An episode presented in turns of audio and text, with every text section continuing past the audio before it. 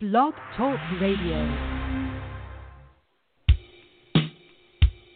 You are now tuned into Kings of Non Sequitur. Any topic, any subject, anything goes.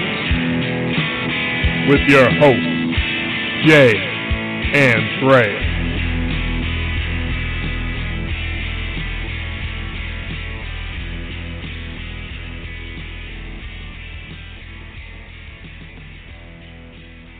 Well, I've warned my co-host to be prepared because we've got storm area, we've got power flashing, internet flashing on and off. My house is uh, is in the middle of a storm.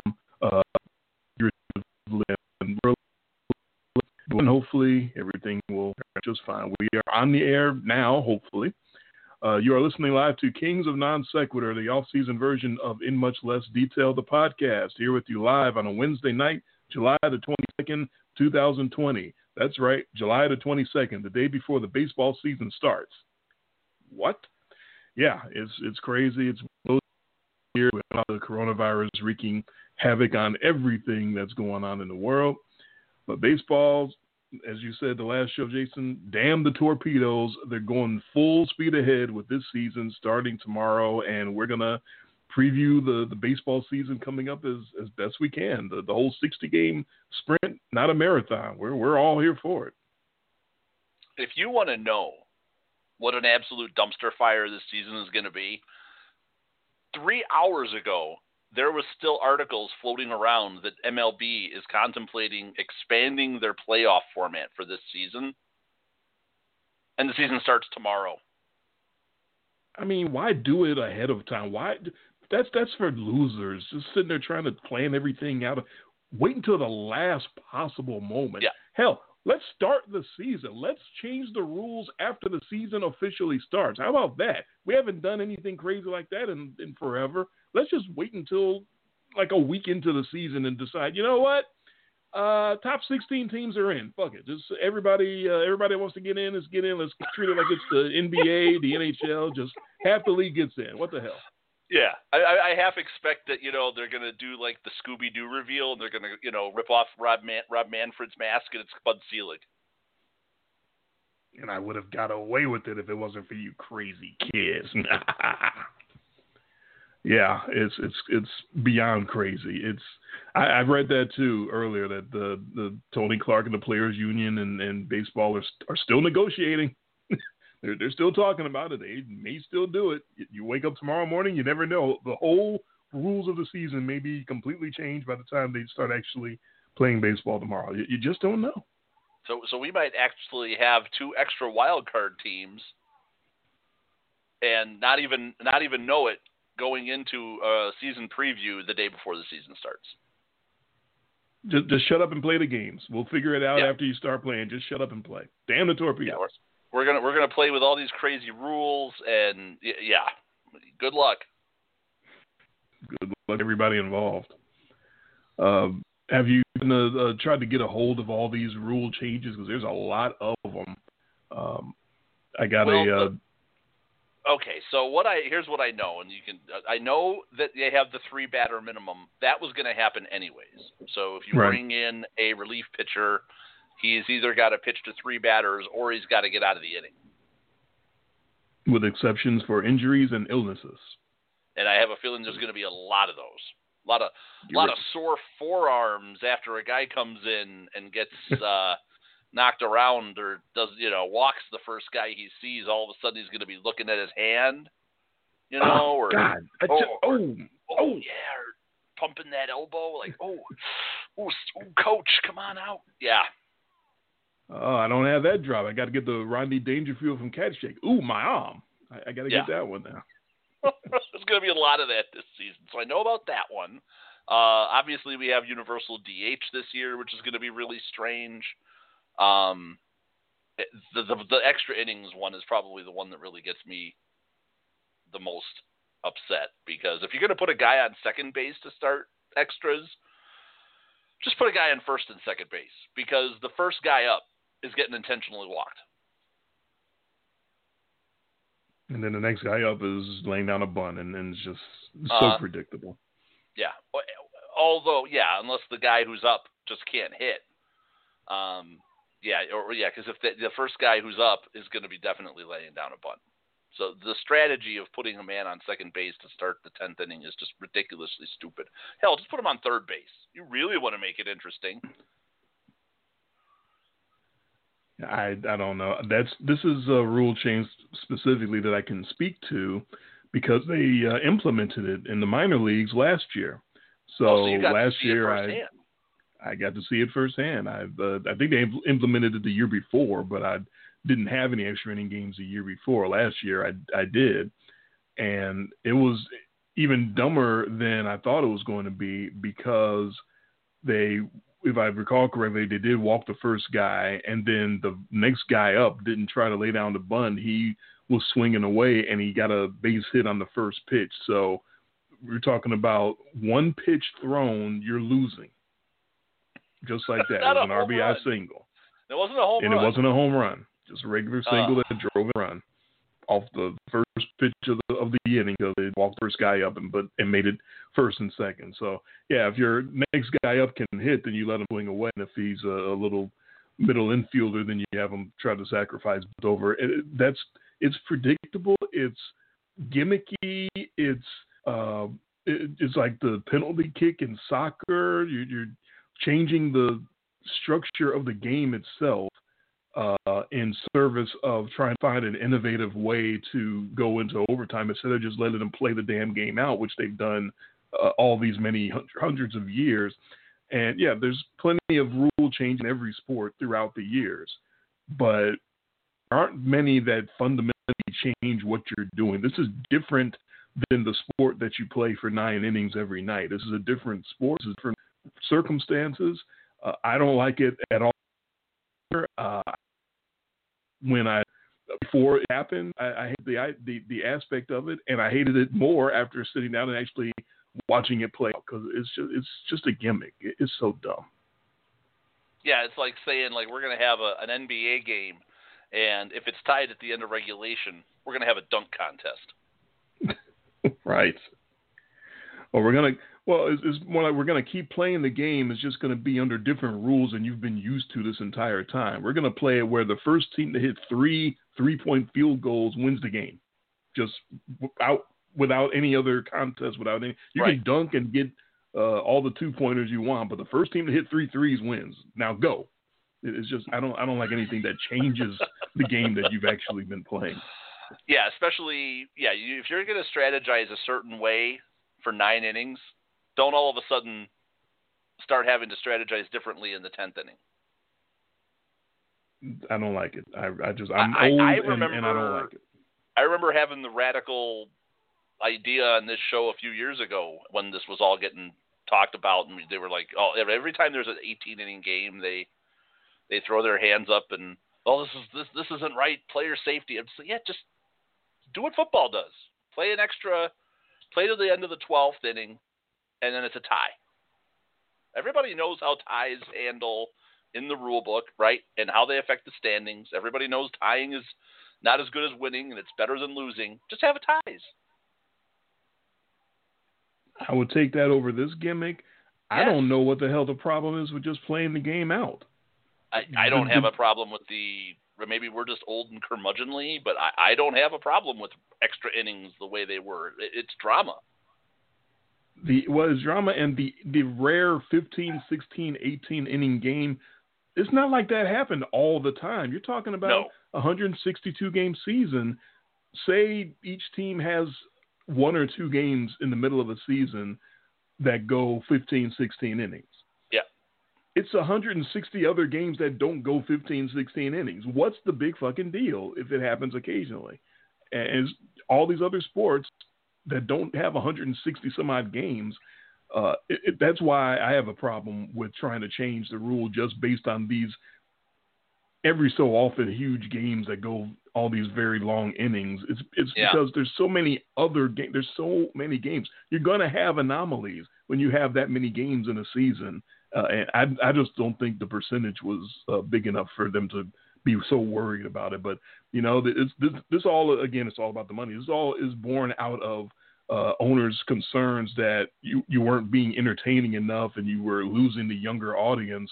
And so they're just trying to come up with a gimmick to make people uh, not turn away or not be as bored or something like that. But uh, if your game is that boring, then maybe you should be changing all the rules of the game, or maybe you should be doing something with the entire game, not just the extra inning part of it.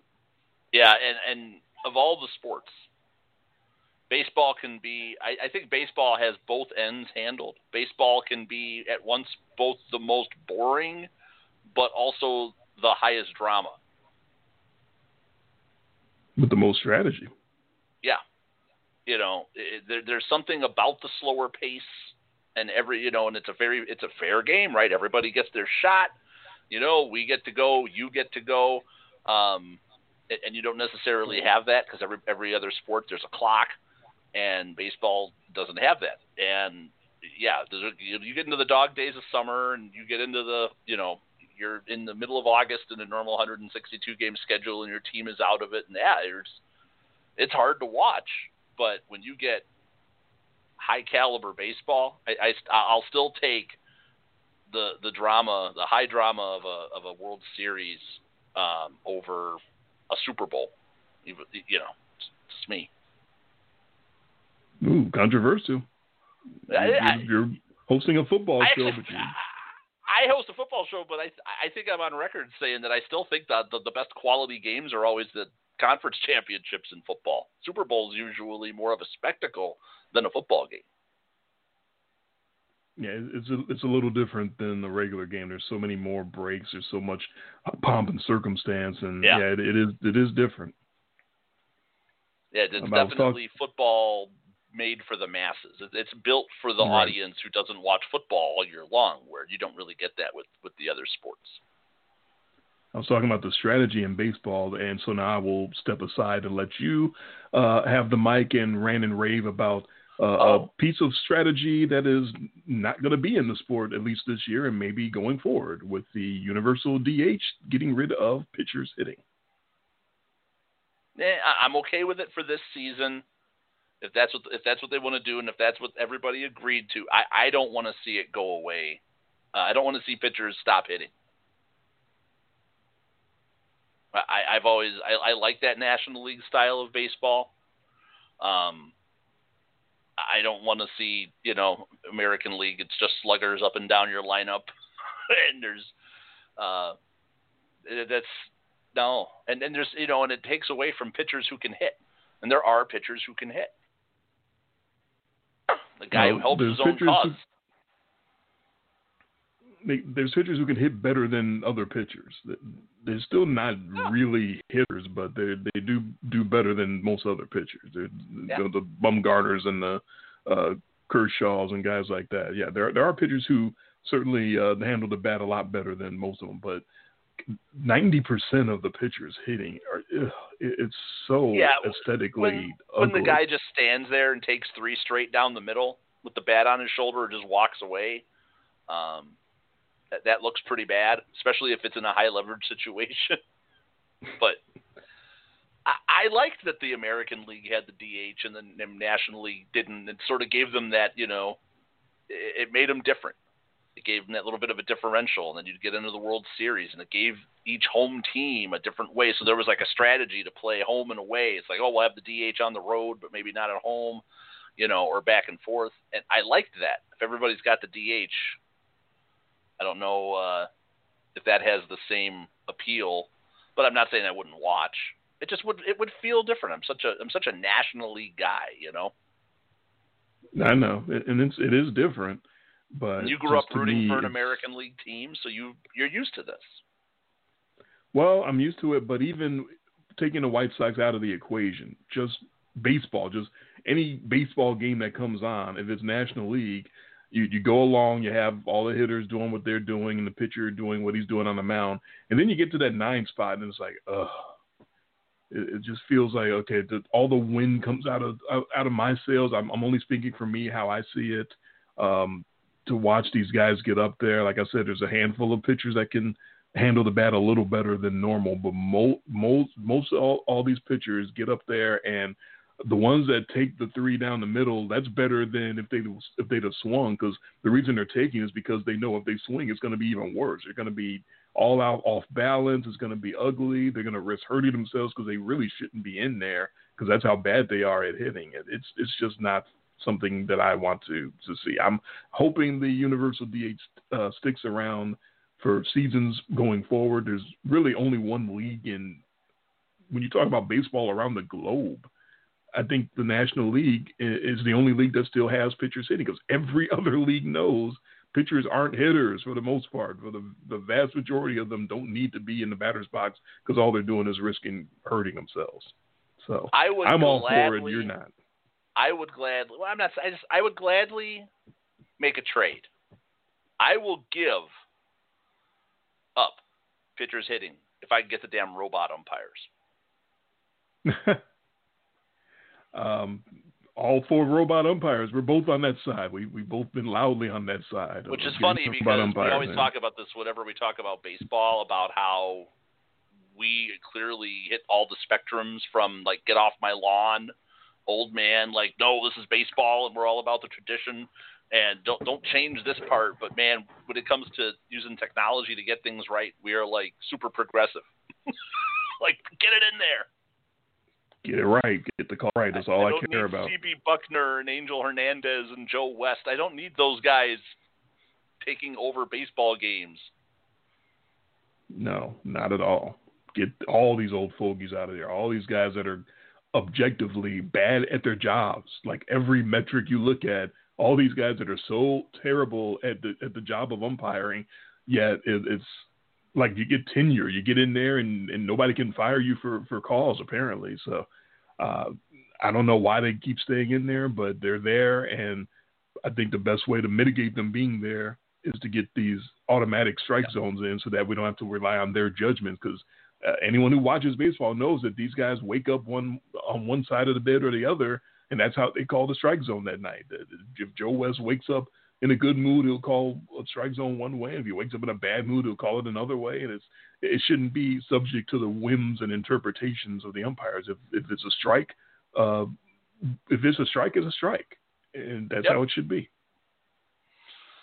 Yeah, especially you know, going back and watching some of these old MLB Network showing all this old footage, and it's like I'm watching some of these pitchers pitch, and I, I wish they had the little strike zone box because we think it's bad now. I, I totally know what you're talking about, and I totally agree. I love Greg Maddux. He's a Hall of Famer. Oh my God, some of those balls he was throwing that were not strikes that were getting called strike. Oh my God. Yeah, because it became more about if you could just hit the catcher's mitt, the catcher didn't have to move. But if the catcher sets up two feet outside, that ball never touched the plate. And it became reputation as well that oh well if Greg Maddux threw it then it's got to be a strike because that's Greg Maddux. Never mind it is six inches off the damn plate. Yeah, it, it, it was some of those. Yeah, I, I, was watching those same old games that you were, and it's like, oh my, it really was a stark uh, reminder of how wide those strike zones got for the, especially for those Atlanta Braves pitchers like Glavine and Maddux and yeah. Smoltz. All those guys got the benefit of, of like way, way off the plate getting called a strike because of reputation. But nothing will ever top Livan Hernandez, right? oh, poor Eric Gregg. Nothing will oh. ever top that. That that was unbelievable, and not just he was he was pumping the fist before the ball even got there. he was doing the old just, Enrico Palazzo, you know, Enrico Palazzo, Enrico not just through the whole game, but especially oh. to the ninth inning when when poor Eric Gregg was about to stroke out right there on the field. He, you you could tell he wanted to just get off the field. He was calling everything a strike. He, that really was Enrico Palazzo. Strike. Yeah. Uh, so some of the other uh, rule changes, there's a lot of them in 2020. Uh, there's a uh, MLB.com by Thomas Harrigan. He tried to run down the list of them. He got the universal designated hitter. We talked about the pitchers and their three batter minimum when they come in the game. We talked about the runner on second to begin extra innings, which I've seen in practice and hated it before and hated more after. position players pitching, there will be no restrictions on position players pitching this year. Uh, a rule change installed this past offseason would have required teams to designate every player on the active roster as either a pitcher or a position player, and position players would have been unable to pitch unless it was extra innings, their team was ahead or trailing by more than six runs, or if they had qualified for a two way designation like a Shohei Ohtani. Uh, that rule will not now be in place during this 60 game sprint. I barely even remember that conversation uh, happening as far as that rule change, but we don't have to worry about it this year. Uh, suspended games for this year, if, if weather forces a game to be cut short before it's official, which is, of course, after five and a half innings, it will be continued at a later date rather than started from scratch. Uh, now, this one was interesting. Unsportsmanlike conduct uh, because of coronavirus and trying to social distance out here. Players and managers will be expected to maintain physical distance from all umpires and opposing players on the playing field whenever possible. Players or managers who leave their position to argue with umpires come within six feet of an umpire or opposing player or manager for the purpose of arguments, or engage in an altercation on the field will be subject to immediate ejection and discipline, including a fine and suspension. So what happens so in the bench clearing brawl? Everyone gets ejected and the game is over. Uh, uh, apparently, forfeit. Everybody has, will have the first game uh, that won't be played with a pitch if it's. Uh, uh, we we just covered the disco yeah. demolition on the last show with the Hall of Infamy induction. Uh, yeah, if they if they get started brawling before the game starts, if there's some issue from the night before and they start yapping and jawing and start brawling before the game even starts, everyone's ejected and, and there's no game and everybody just goes home. I, I don't know, uh, but yeah, that that uh, to me that's seems to try to be the end of the the Tommy Lasorda, Earl Weaver, Lou Piniella running out to the uh, yeah. to the umpire and screaming and spitting in his face and arguing and whatnot, which was always kind of silly, but also a little fun. It was yeah. interesting to watch that happen every now and then. Okay, I didn't know about that one, but sure. All right. Okay. Uh, and, and, also, uh, there's a wet rag rule this year. Uh, pitchers will be permitted to carry a small wet rag in their back pocket to be used for moisture in lieu of licking their fingers. We have to be uh, hygienic now. We got the, the COVID 19 oh, going around. So we're, we're not going to let you lick your fingers. We're not going to let you spit. There's supposed to be a ban on spitting Wait, now. what if it's is, cold out? Can they blow in their hands? I, I don't know about that part. Uh, the wet rag might freeze if it's too cold. So I don't know. I don't know what they're going to be allowed to do as far as that goes. Uh, but but yeah, no no licking the ball, no licking the fingers, uh, no spitting on the ground. We got a wet rag rule for the pitchers now. Um, I don't think there's any way you can enforce the the no spitting thing. I don't know about the whole licking your fingers wet rag thing, but uh, I, I, heard about the no spitting. Uh, you can't possibly enforce that. Baseball players spit. That's what they do all the time. Uh, you, what are you going to do? You see a batter get in the box and he, and he turns and, and, spits just out of habit. Are you going to stop yeah. the game and, and throw him out or, or give him an, uh, an automatic strike? How do you enforce that? So uh, some of this stuff is going to be in place at the beginning of the season, then there's probably going to have to be some adjustments made. Yes, these will be what we call points of emphasis when we get to the NFL season, and they'll enforce they'll enforce it for about the first three four games, and then you'll just forget all about it. Yeah, well, can Drew Brees uh, lick his fingers and then get up under center? Is that going to be uh, yeah. non-hygienic? Is, is that going to uh, be oh. allowed? Is everything going to be shotgun snaps this year? I, I don't know. Can't get under center. That's too that's too close. And you can't have bump and bump and run coverage anymore. You, you can't get too close to the receiver. I, I don't know. And no tackling. Flag football. The National Flag League coming to a stadium near you, but you can't go in because there's going to be no fans allowed or, or 20% capacity. All right, so yeah, that's setting up this crazy ass uh, 60 game baseball season that's going to get started here. Uh, ready to make some predictions? Sure. Uh, this is going to be fun, huh? I, I'm trying to keep it fun and I'm gonna try to keep it loose because I, like I already said, I don't know how you could possibly have any sense of, of security on any of these picks because it's 60 games. If a team gets on a 10 game win streak, they can stamp their Yeah. playoff ticket right there. That's a It's 30 game win streak in the regular season when you have 160, right? Yeah. So, uh, and, and who's going to do that? Who who the hell knows? The Tigers could have a 10 game win streak. They could get lucky and, and The win 10 Tigers, though, could also have a 10 game losing streak. They could very easily have that. And if you were to ask me Uh. which one's more likely, for the Tigers, I would say it's a 10 game losing streak. So I'm trying to stick to what I thought of the season back in March. I didn't have to do, I was looking through all the rosters. I didn't have to really make many adjustments for for COVID players. Um, But we don't know who's going to be a COVID no, player No, I mean for guys who just said they were staying home. You know, Right. guys who just clearly aren't there.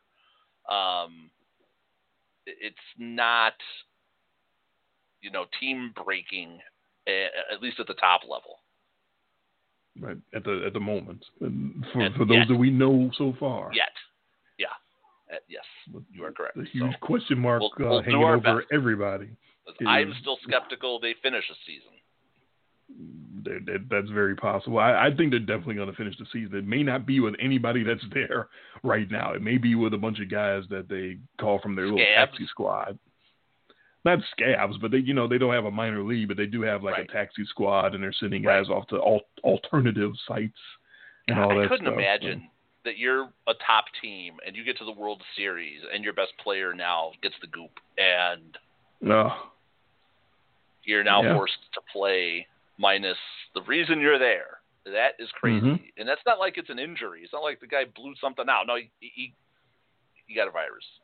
He- he- they you decided to play a season in the middle of a Yeah. pandemic, and you can't have all these guys in individual bubbles, unfortunately. So something like that is, is destined to happen. That's why I said watching these games, it's baseball. I love baseball, so I'm going to watch. I'm gonna watch. Gross. It's a, it's a little uh, makes you a little uneasy knowing that this probably shouldn't be going on right now, but but go on it will. Uh, as is our custom for any season preview, we start in the division of the defending world champions, and in this case, that would be the Washington Nationals. What do you think about the? what do you think about the uh, National League East and the Washington Nationals? Ah, well, how how do you want to do this? I, I, I do this is such a unique season. I mean, usually uh, we just go kind of free form, right, and just Yeah, and sometimes we've gone in order trying to pick Yeah. it, and we just kind of figure it out as we go along. Um, so do you you have a division order that you I want to go through? I do have an order of every division. Um, so I guess I would go. I'll, I'll go. I'll be fun. I'll go bottom up All right. uh, in the NL East, and uh, I I think we both agree that the Miami Marlins will finish in last place. what if they have a ten game win streak? Uh, are you telling me you have the Marlins anywhere other than dead last? I have no idea how the hell they would get a ten game win streak. Uh, no, the, uh, even in a short season, the Marlins that that's not a major league team. It, it's just The Marlins just in, in a 60 game season, if we, we play this out the whole way, the Marlins will win 17, 18 games. I mean, so they might have a 10 game win streak. And then they're, and then kind of screwed the rest of seven the way. and fifty the rest of the way. Um, and, and what might be a minor upset, my fourth place team in the NL East is the Washington Nationals. Are you fucking serious? I know, I'm absolutely serious. My fourth place team is the Washington Nationals. Oh, Nationals. no. What are we begins. doing? It begins. What are we doing? I'm being I'm being all controversial here. Oh, I'm I'm taking the World Series champions and I'm dropping them all the way down to fourth place. Here are my notes on the Washington Nationals. Lightning in a bottle lost Rendon. Ooh. Yeah, that, that's that's So the, the lightning in a bottle is who knows that might be true. Lost Rendon is huge. is is definitely Yeah. a, a big deal. Anthony Rendon, the MVP level third baseman, is now uh, an, an they- Anaheim Angel.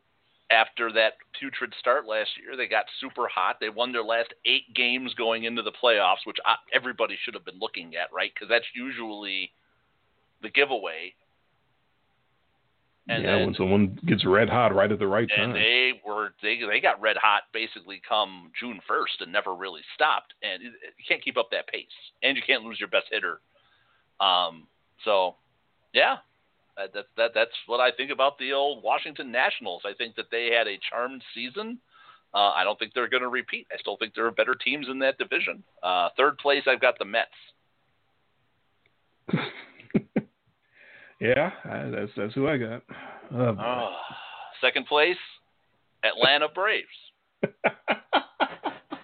And my notes on the Atlanta Braves are sketchy rotation. I don't trust that starting rotation. It, it, it just drives me crazy. And I've got the old post hype Philadelphia Phillies putting it all together and winning the NL East. you and I have been best friends way too damn long to have the same division order in a 60 game crazy season. This is ridiculous. Have the exact same order. Uh, people who haven't listened to our baseball preview show, it goes like this every year. but it's not supposed to, it's not supposed to be this way. Yeah, we were supposed to be all controversial and arguing with each other, and Oh, no, I'm I, I really in- like. I like I'm, the I'm Braves writing in last Washington at four, and I'm like, ooh, I really got one right here. I'm taking the world champions and putting them fourth. Oh, you should have gone first. right. uh, yeah, I mean, the, And- I like I like Atlanta. You know, I like the Braves a lot. I really like what they've done. I, just I look at that pitching staff and it just oh that starting pitching with all that young offensive talent that Atlanta has, and I love the Braves. I had the Braves to win the division last year. Um, I believe I might have even had the Braves. I think I had the Braves in the World Series last year. I had Houston, Atlanta in the World Series last year, and I got the Houston half right. Um, but I had them winning it all, which I came a few innings away from being true. Um, but I like I like the Braves. I respect what they're doing a lot. But uh, Philly is that interesting team where it's the year after they were supposed to be really good, and nothing really went their way. And a lot of times you see when you do the rent a team or you buy the team, and it takes a kind of a while for that to kind of gel. And, that, and all of a sudden now I look up at the Phillies and I look at that roster and I go, yeah, they're they're they're pretty they're loaded They are. They they were and way and they underachieved last last year. year. They underachieved Right. and underperformed. I, I'm not I, I'm not as I'm not crazy about their pitching rotation either, but I trust it more than I trust Atlanta's. That's a close division. yeah, and again, that's why I thought that going Washington four and Mets three and Yeah. Atlanta two was was kind of going out on a limb, but apparently uh, I- it wasn't. And I do have the Braves as one of my two uh, wild cards, or is it four? I don't know. They don't even know. We the whole the, the top half of the league is, is all going to the They don't even know. Yeah, no, but I do have Atlanta uh, getting in as a wild card. I, when I have Philly above Atlanta, it's not. It's close. This could be a one or two game difference to win that division. Well, my notes on the Nationals were 19 and 31 start last year that everybody remembers, and they're not younger. Yeah. So, No. uh, not not saying they're going to start that bad again, but it's going to be an uphill climb. They clearly are a team that got going later in the year and had to sort of rev themselves up to get there. And uh, I love Stephen Strasburg. I love Max Scherzer, but they're they're not getting any younger. And the the whole team they lost Rendon, as you mentioned uh, there. They, they got the the one stud young guy in, in Juan Soto in the lineup, and the rest of them Yeah. are kind of getting up there. So that was my rationale behind that. That's yeah. That that I'm looking at that lineup, and it's kind of a lineup of guys right now. I mean, you you you've added in Eric Thames and Starlin Castro. You know, there's that that's that's kind of guys. I I know they're expecting this Carter Kieboom uh, to fill in for Rendon. Yeah, no. Anthony Rendon was the real deal. Right, whatever Kieboom might be, uh, he's got a ways to go before he's uh, before he's Right. Rendon. And in a 60 game season, uh, honestly, just because I have a team picked to finish fourth doesn't mean they might only finish five games out. right? Right. That, that doesn't mean they're going to be you Because know it's 40 so games uh, out of first place like the Marlins Right. might be. No, so you'll you'll have a lot of teams this year. Um, where it's just also compressed. So I'm, when I just look at what I think that order will be come September 30th or whenever the season officially ends, because I know we're getting as soon as October starts, we're getting right into the playoffs. Yeah, um, Phillies, Braves, Mets, Nationals, Fish. They could change that. They could change the when the season ends. They they might change it from sixty games. Everything's up in the air right now. They might just cancel the whole thing tomorrow, and this will just be a fun. this will just be for posterity. Right. So what uh, if? Strat-O-Matic. So my, so my thoughts on the Mets at three is there's a number of National League teams that fit this description. Getting that designated hitter just in time for Yoenis Cespedes to come back and not have to yeah. play the field and risk getting hurt again. There's a lot of teams that are going to really love having that universal DH. I know there's a lot of National League teams that are set up to play National League ball and, and account for that, but there's quite a few of them that got some older guys and some guys that aren't exactly the, the greatest fielders and not the fleetest of foot that they're really going to love having that DH. I think the Mets are one of those teams that are really going to love that. But as usual, their pitching can't stay healthy. They they keep getting guys hurt. Thor's not going to be there. Uh, uh, Stroman just hurt himself, just tore his calf muscle, just uh, I think Ugh. a couple days Strom- ago. Marcus Marcus Stroman is always hurt. Yeah, that's and and if you're a Mets pitcher, it seems like you're always hurt. And Stroman joined the right staff because they stay hurt, the whole lot of them. um, and having the Braves at two, I, I'm rooting for Freddie Freeman to rally back from having the COVID. If you were reading the updates on him, he got a pretty bad case of it, uh, body racked with pain and going through a, a whole lot of different stuff, according to his wife. But he's back. He's he's uh, going. He was playing in these exhibition games. He's trying to build his way back up. Of course, you have next to no time to, to get yourself back into shape because the season is pretty much right there in front of you. But uh, I'm rooting for him to, to come back. He's one of my favorite players. They got a lot of guys like in DH too. They got Austin Riley. They got Matt Adams, big Matt Adams, a former Redbird down here. I watched a lot of him. Get, they got Adam Duvall. They got a whole lot of uh, basically career DHs on that team. Um, so yeah, I think they're going to be up there uh, again. But uh, I I don't know if I'm quite as skeptical of their pitching staff as you are, but yeah, it, it's not all slam dunks when when your ace is uh, Mike Foltynewicz, basically. Yeah. Uh, you're you're kind of hoping for the best with him because he hasn't exactly been consistent. And for the uh, for the Phillies, to, pretty pretty much the same reason as you having them at first place that they have so much talent, they they have all the potential. They didn't put it together last year. Maybe this year uh, will be better. I think personally, I think Bryce Harper. It feels like he's ready to to get busy now that he had to sit there and watch his old team go all the way without him and take home the silver uh, and the and the hardware. Uh, I think that's going to light something in him, and, and he's going to have a, one of those special 60 game seasons if there is a, a special 60 game season to be had. Um, I got a feeling Harper's going to turn it on and, and maybe bring home another MVP for himself. And if there's any team that benefits from there being no fans in the stands, it's the Phillies. There's no one there to boo. The home team. Like you said, they should have been some booze to make them feel at home. Every time Bryce Harper strikes out at home, just pump some booze in. Just make them feel at home. You're overpaid, bum. Uh, actually, the GM can yell that from the from the box up uh, in his luxury suite there. Oh. All right, so so here we go. NL East, exact same order. We're off and running. Um, National League Central. How do you see that shaking out? All right, National League Central. Let's see here. Now, if we agree on this one, I'm done. I'll just, uh, we can end the show.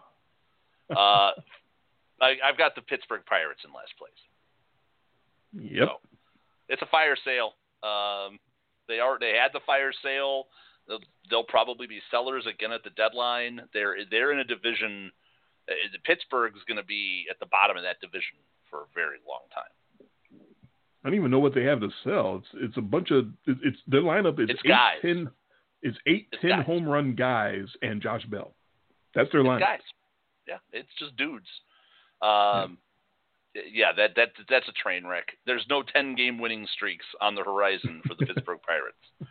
Uh, the the top four in this, uh, I I struggled with this because I could I could reasonably justify an order with the other four teams, but I had to come up with one Uh, fourth place, I've got my Chicago Cubs in fourth place. Wow, you got them all the way down there. Uh, well, again, this is all the way down there. They might finish two or three games out. Uh, that bullpen's Yeah. that the bullpen's a disaster. So if they are going to be as good as they can be, they could win this division. I mean, I know there's a lot of people who have them winning this division. They could very easily win this division, but if the back end of the bullpen and Craig Kimbrel, and- and they do what they did last year, and you know it was obscene how many saves they blew. I mean, that offense is legit. They get leads left and right they score runs in bunches. And last year, uh, it was 40, 45 blown saves. For late, like leads they lost late last year. It was it was criminal uh, what that bullpen did. did bullpen did. And uh, if they, it, I don't have that much faith that it's not going to happen again. I also, I'm not rolling with a rookie head coach trying to run this team, and I, I just worry a little bit about David Ross being a little buddy buddy with these guys. Yeah, there's no guarantee. There's no proof that he's going to be any kind of decent manager, uh, especially filling in the shoes of Joe Maddon. Every no matter who you brought in, they would have a tough time filling those shoes. But you're bringing in a guy that's the first time he's ever done this. Yeah, that that Yeah. that might not go so well. So uh, we're- we don't agree there. I don't have him falling down the fourth. No, I, I did not have him falling Oh. quite that far. But again, like you said, it's it really is uh, a, a tight jumble with those four teams that are not the Pittsburgh Pirates. So they could be fourth, they could be first, they, they really could be anywhere uh, Yes. in in between. So I when I have my oh, I was going to say it's probably the most competitive division in baseball. Yeah, I, I, I think that's uh an argument that can definitely be made. Uh, my team that I have falling to fourth, but they might finish five games out of first. So same as you, it, could be any order.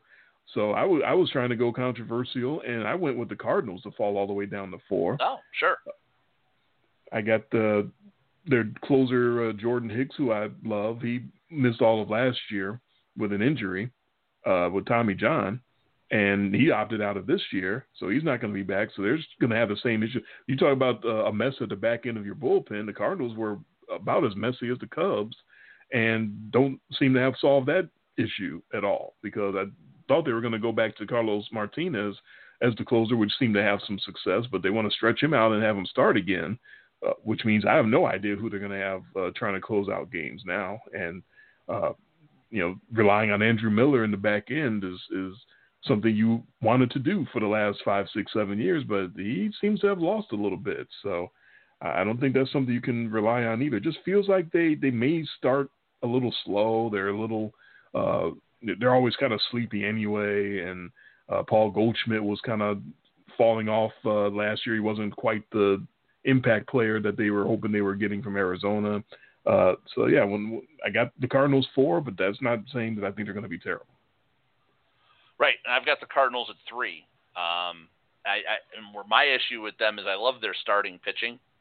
Uh, like you said, their bullpen's a bit sketchy, but uh, I, I'm not that I'm not that sold on this offense with the universal DH. This this was that um, National League team that sort of just like would nickel and dime you and wouldn't go away, and they were sort of that pesky team. And I, I don't know how they're going to adapt. Uh, if any team in that National League Central seemed built for playing a National League style of baseball, it was the St. Louis Cardinals. Mm-hmm. Right, they don't have a lot of old sluggers sitting around on their bench. Yeah, when they're when they're slotting in Matt Carpenter right now as their DH, Yeah, they're just trying to find somebody to play that position. yeah, it's just a guy. You know, I mean, when you look at the Cubs, okay, yeah, obviously, they, I was saying they should trade Schwarber to the American League for years because he's a DH. Now he can DH. oh yeah, everybody was saying that. That's that's perfect for him. All right. So second place. Uh, oh, third. Who's your? Where where were we? That was your. Was that your fourth place team? Uh, yeah, we we flipped. We switched. that was my uh, third place team. So we both just talked about the Cardinals. So I guess is that then who do you have in third place?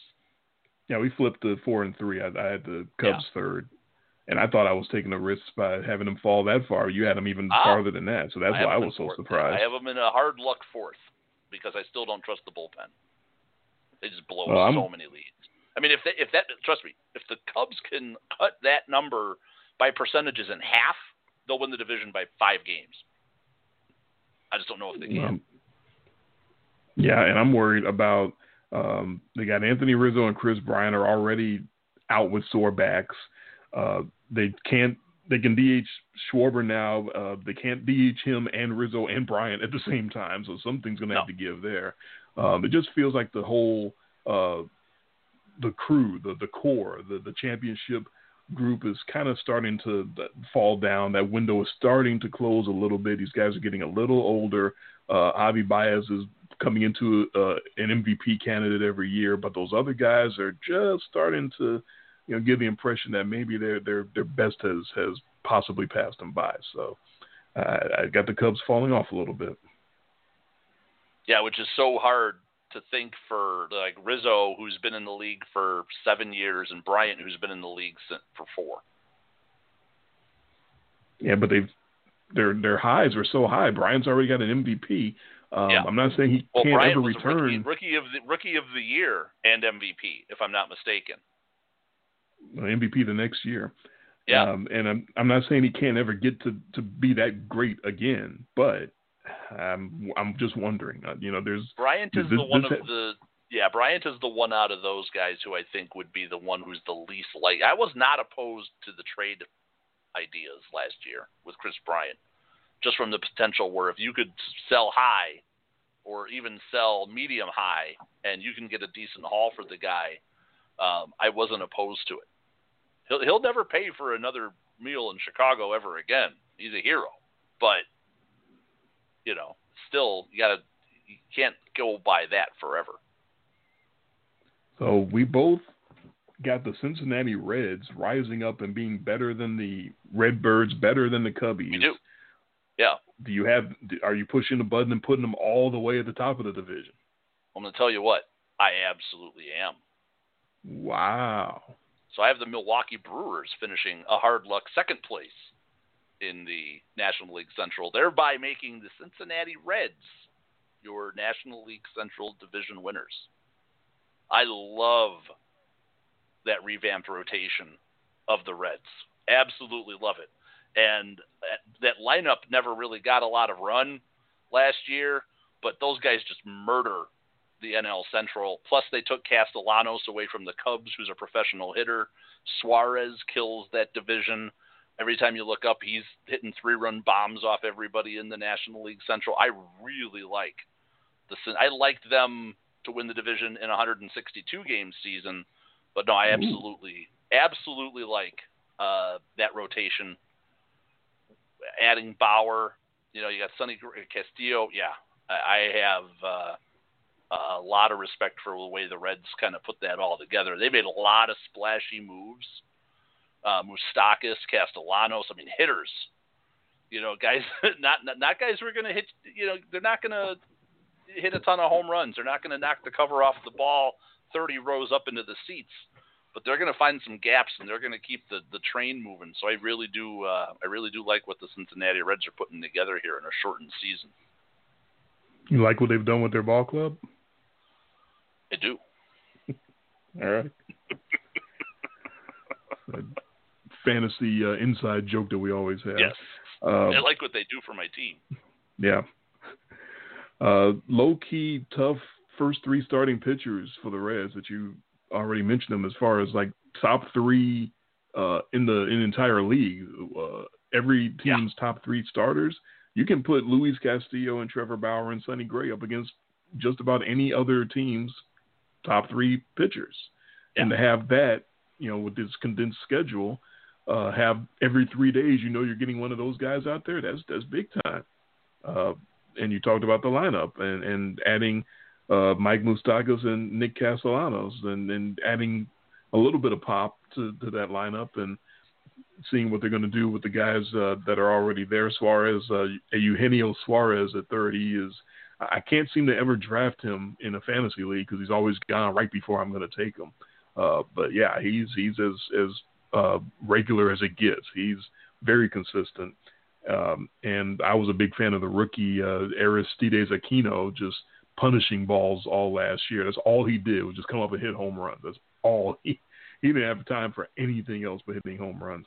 So yeah, I, I love the Reds too. They're fun to watch. I'll be rooting for them. Um, I all of these little predictions I tended towards the younger teams, uh, not just young just to be young because the the uh, Marlins are also young, but they're young and, and double A talent, so that's different. But young and actually good at baseball, I, I tended towards those teams just on the theory of hey, it's uh, uh short season. You got to be out of the gate kind of hot. You can't be really working into it. You can't be like these veterans who take one and two months to, to get comfortable and get into the season, and then by the time you're okay, now I'm ready to play ball. Uh, you got to pretty much come out ready to go. So I got the Reds.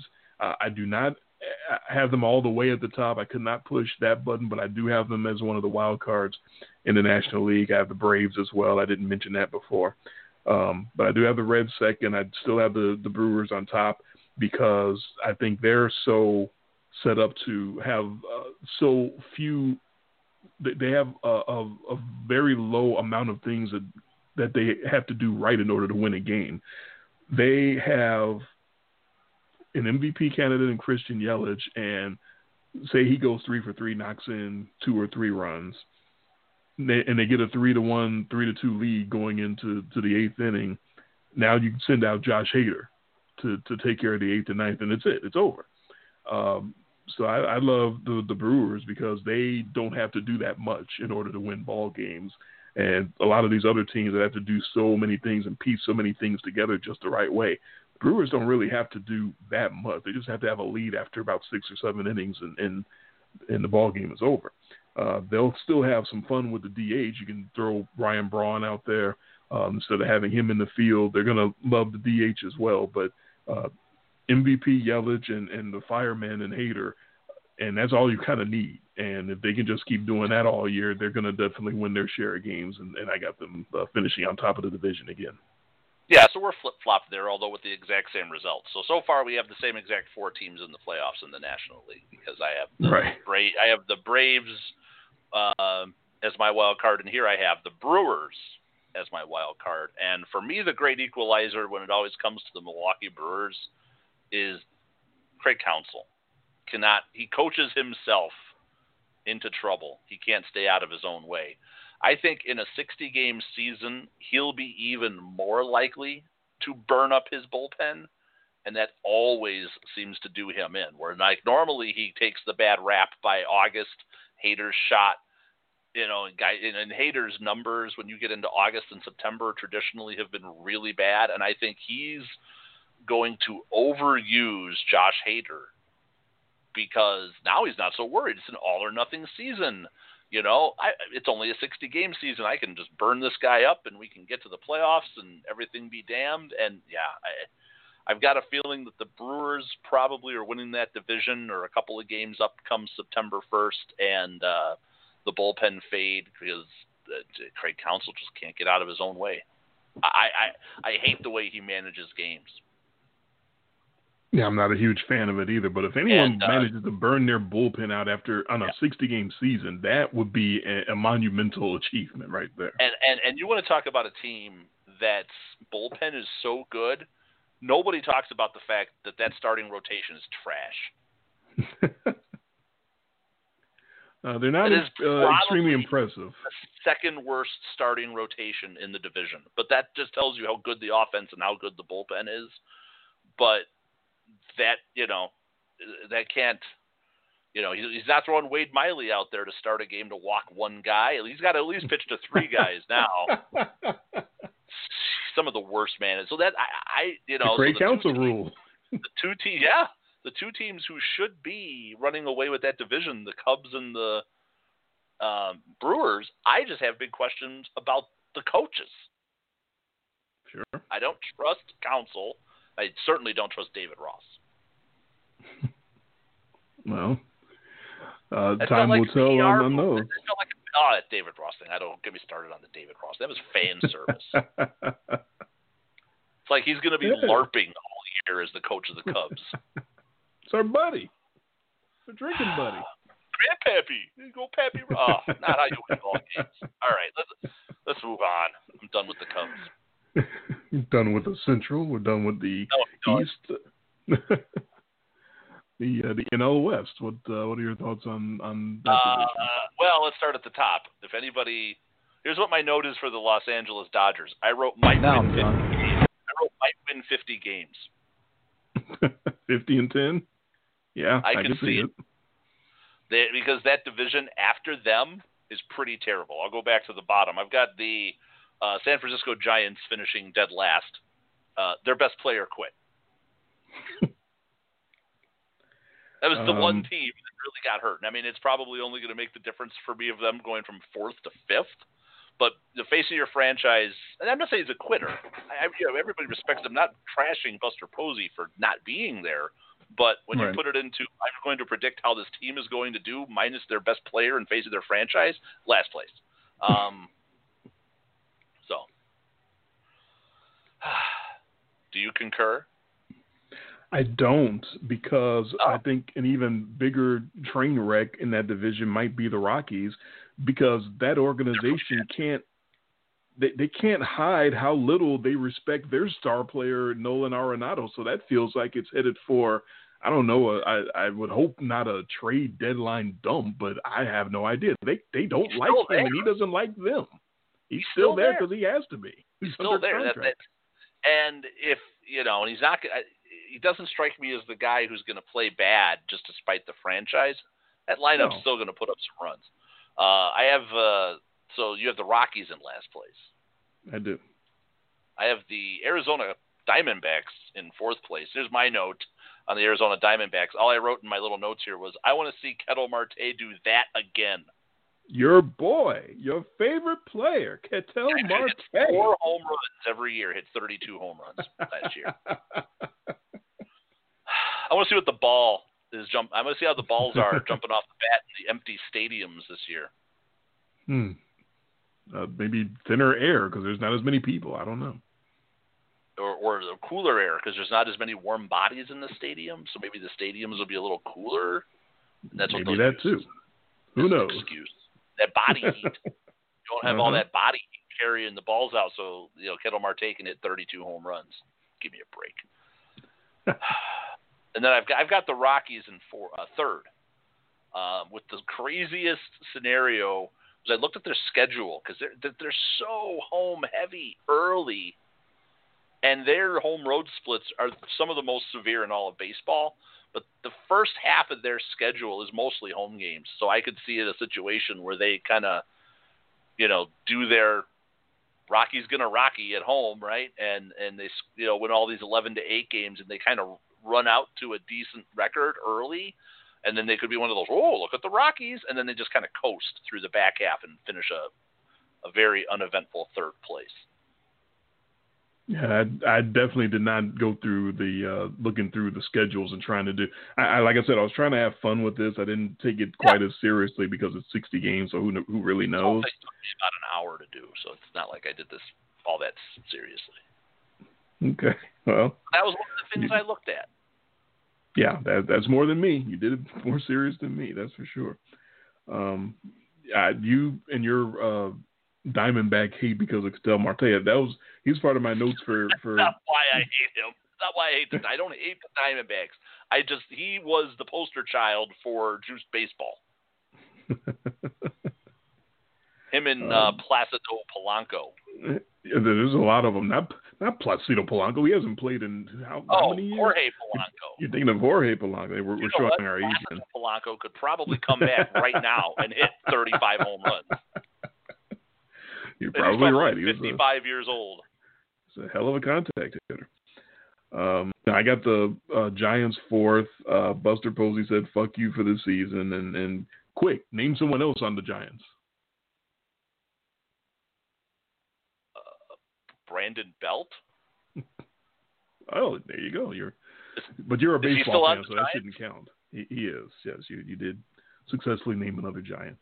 Um, but yeah, that, I'm same rationale as you. Is uh, they lose their the heart of their team, and and just he just bounces on them. And I'm also not criticizing him for doing it. I completely understand because really, no one should be playing as far as I'm concerned because we're in a pandemic. Hello, but uh, yeah, I got them for that. Like I said, the only reason I don't have them uh, below Colorado is because it feels like the Rockies organization just can't stand their best player, and they're, they're going to sort of. It's not that he's going to torpedo the season because he's so good. He's he can't torpedo the season. He's too good of a player. I think the organization is going to torpedo everything behind him, uh, and like I said, may even wind up taking a crazy step and, and dealing him at the trade deadline or something. Um, Arizona, I'll talk about them because you talked about them, but I don't have them third. I have them second. I have them as a wild card team. They're starring your favorite breakout star, Ketel Marte. And uh, I thought you had the Brewers and the Braves as wild card. How many wild card teams are there? Isn't it three now? Because you got the play-in game. Oh, I thought there were only two this year. I've been. I actually I looked at three different articles about playoff teams, and they had three different answers. Right. That's I. I don't know either. No, I was going off of what, what was it last year? You had the the play-in game, and then uh, another, was, was there another wild card team after that? No, because you had to have. Okay, you had a play-in game for two wild card was, teams. And, right. The two wild card that, teams play the play-in game, and then they go. I mean, we've always railed against that, right? Right. That's what threw me off. I thought there was three wild card teams. Game. Yeah. So as far as I know, that's still the format. It's okay. As far as I know, it's still the ten-game format, and they're trying to up it to fourteen. Okay, I see. All right, I'll I'll, I'll take the Diamondbacks out of the playoffs then. I, I was going by. Uh, I don't know why I got so confused there and thought there were three wild card teams, but no. I don't uh, know. I, you know what? I don't even know. It's that crazy. It's not official yet. We don't know how many playoff teams there are because yeah. they haven't officially decided yet. Um, but I have Arizona second. Uh, not just Marte, but the starting pitching is potentially powerful. They they have a lot of young arms that are uh, a couple of them weren't so good other places, right? Like uh, uh, Luke Weaver here in uh, in St. Louis uh, had a great start to his career and kind of fizzled out, so he's got another chance. Um, of course, Zach Gallen, that rape trade from Miami, that should have never happened. Uh, they have a powerful lineup as well, and Archie Bradley should been a closer last year because they had to start with Greg Holland for some reason, and you heard, you remember me railing against that uh, in last year's preview show.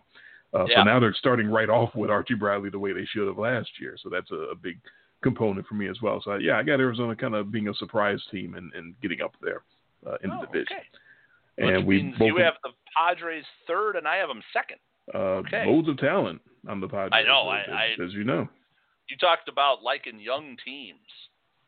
The yeah. Padres should be a poster child for that, and that is a, a that's again that is a a sneaky, quiet, good starting rotation.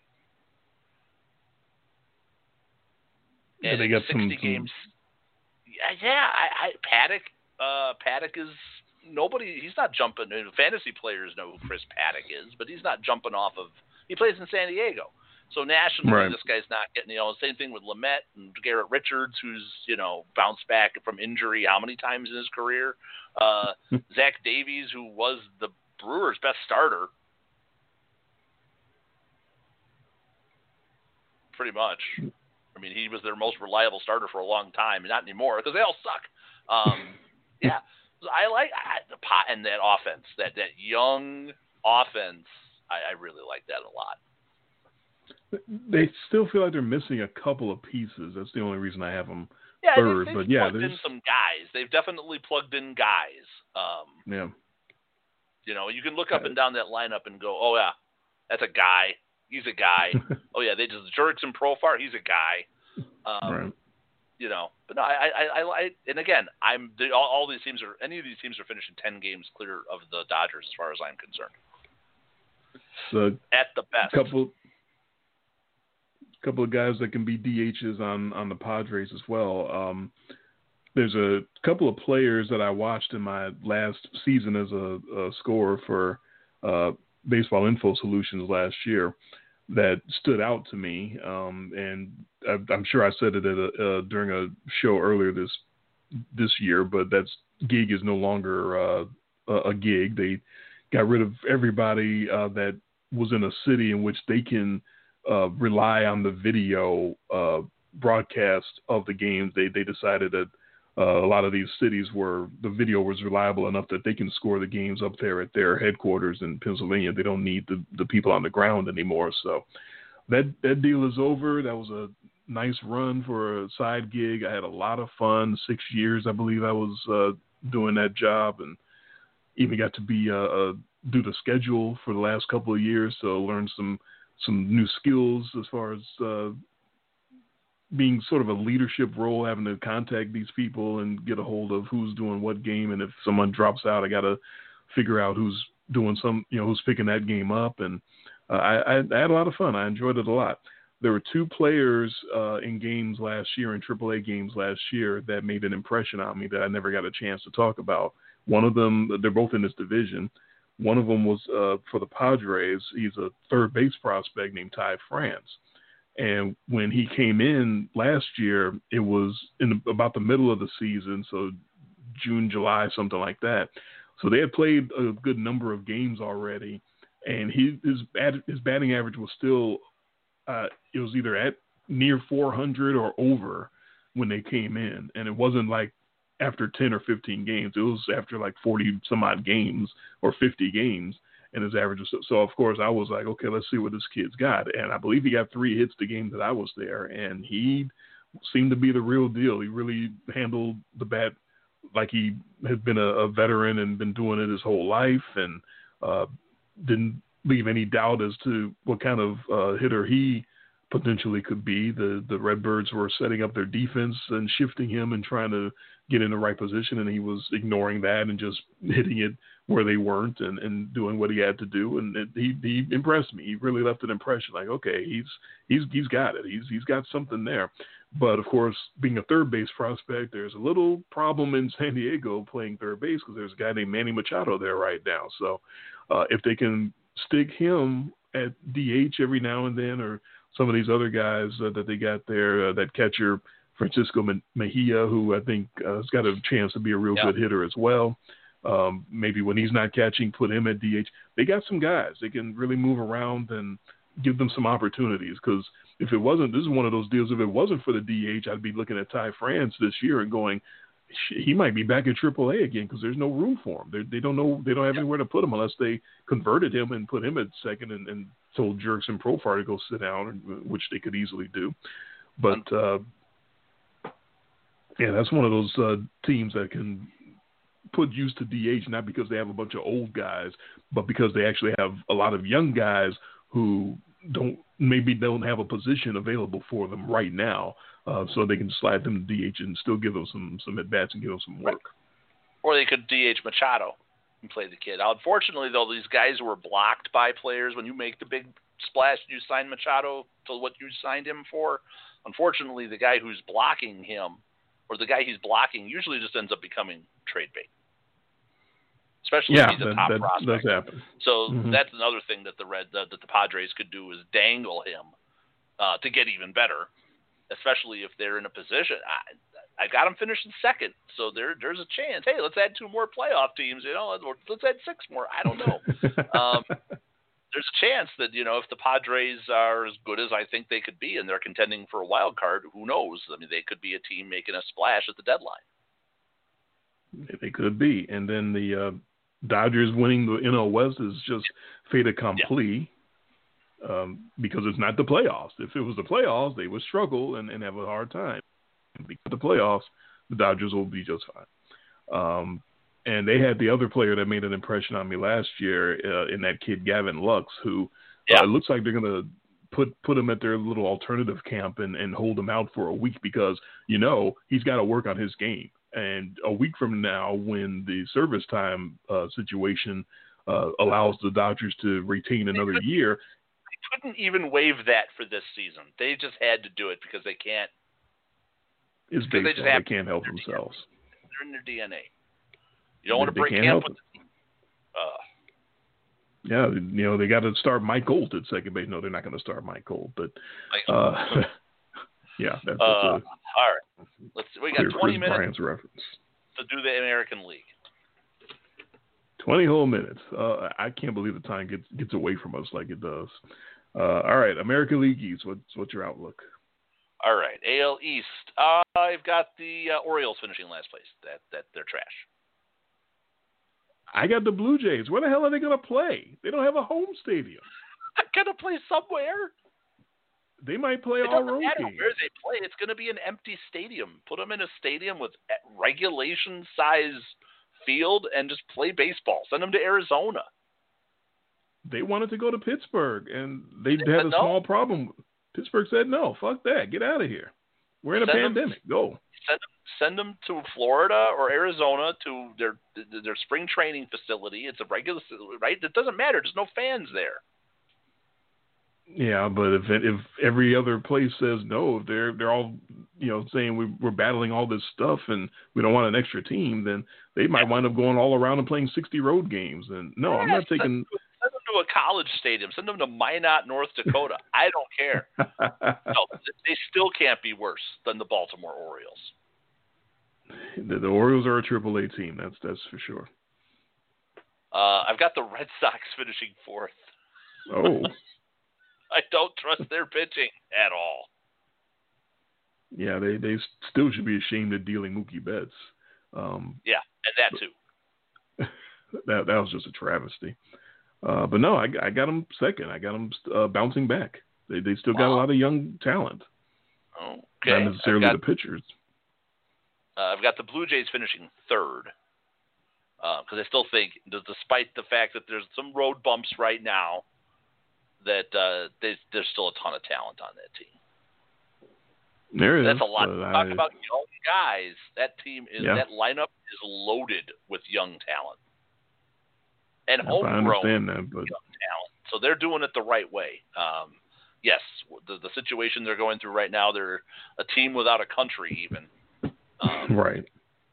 Why they ask city. Montreal? They still have a stadium in Montreal. Or It's, this is Canada, Canada. in general. No. Canada said no. You're not bringing all these American teams uh, up in here to play against you because America is trash, Well, okay. and they're not wrong, unfortunately. Uh, Well, I heard Canada's accepting. usually, Not- not not right now. They're not accepting anything from America right now. Neither is anyone else. Like you can't even can't even travel right now. You can't, you can't visit anywhere because everyone's saying no to America, no Americans. Numbers are too bad. Uh, so where you uh, so where you got Tampa Bay finishing? They've got to be uh, your your second place. Team. Yeah, they're my second team. Uh, they're, they're scrappy. I mean, the Rays just don't go away. Um, and in a shortened season, they who knows? You look at that yeah. roster. You know, the starting pitching is fine, but and you look at the starting lineup, you go, what? how how does this team score any runs? And then you look up and no, they they win 90 games. They won 96 games last year with guys, dudes. And continue to make the most out of the least. It's it's incredible the way they've done it. But uh, and I'm not going to cite too many numbers in the show at all. But this one I had to. I, I got them third uh, in this division.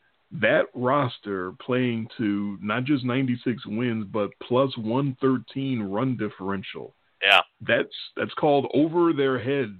Played over their heads last year, and I'm not Uh, picking them to do that again this year. I'm sorry. But you know what? They're always there. They just don't go Yeah. away. They're like the Twins were all those years. Remember? Well, believe me, I remember. We still got six more games left with the Twins.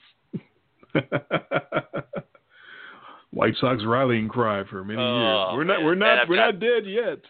I I don't think that the Yankees are flawless, um, but I definitely think that they're the class of that division. I mean, their hitters are all on. They they just they still they'll put up runs on you in bunches. I worry about their starting pitching uh, staying healthy. Um, a lot lot lot of question marks. Uh, I I wonder. You know, I, I, normally I'd worry about Gerrit Cole going to New York, but now he doesn't have to pitch in front of any fans to boo at him either. Exactly. A lot less pressure. So so he gets a break. Um, but you know, Paxton, he's always one pitch away from getting injured. Uh, we still know that Masahiro Tanaka now he's got the concussion, uh, but we also know that he's one pitch away from blowing his elbow out because uh, that's just waiting to happen. And uh, Luis Severino did blow his arm out. Yeah. So, uh, yeah, I mean, good, great bullpen though. Right. I mean, that is, that's, that's, a bullpen of guys, but the, all the guys are really good. And having Gerrit Cole on top to push all the other starters down a slide, that remedies yeah. a lot of ills as well. That you don't have to. Uh, there's that less relying on the Jordan Montgomerys of the world that you don't really want to rely on. So the Yankees uh, are uh, they're loaded. They are, and there's with 60 games, there's less time for Giancarlo Stanton and Aaron Judge to miss with injury. They they can hurt something for a month and come back and then still be okay. They they don't have to miss three months. At the most, they can miss. Yeah, that, uh, yeah, those two guys especially are also uh, they do have a propensity for getting nicked up. So if you have extended absences from one or both, it could hurt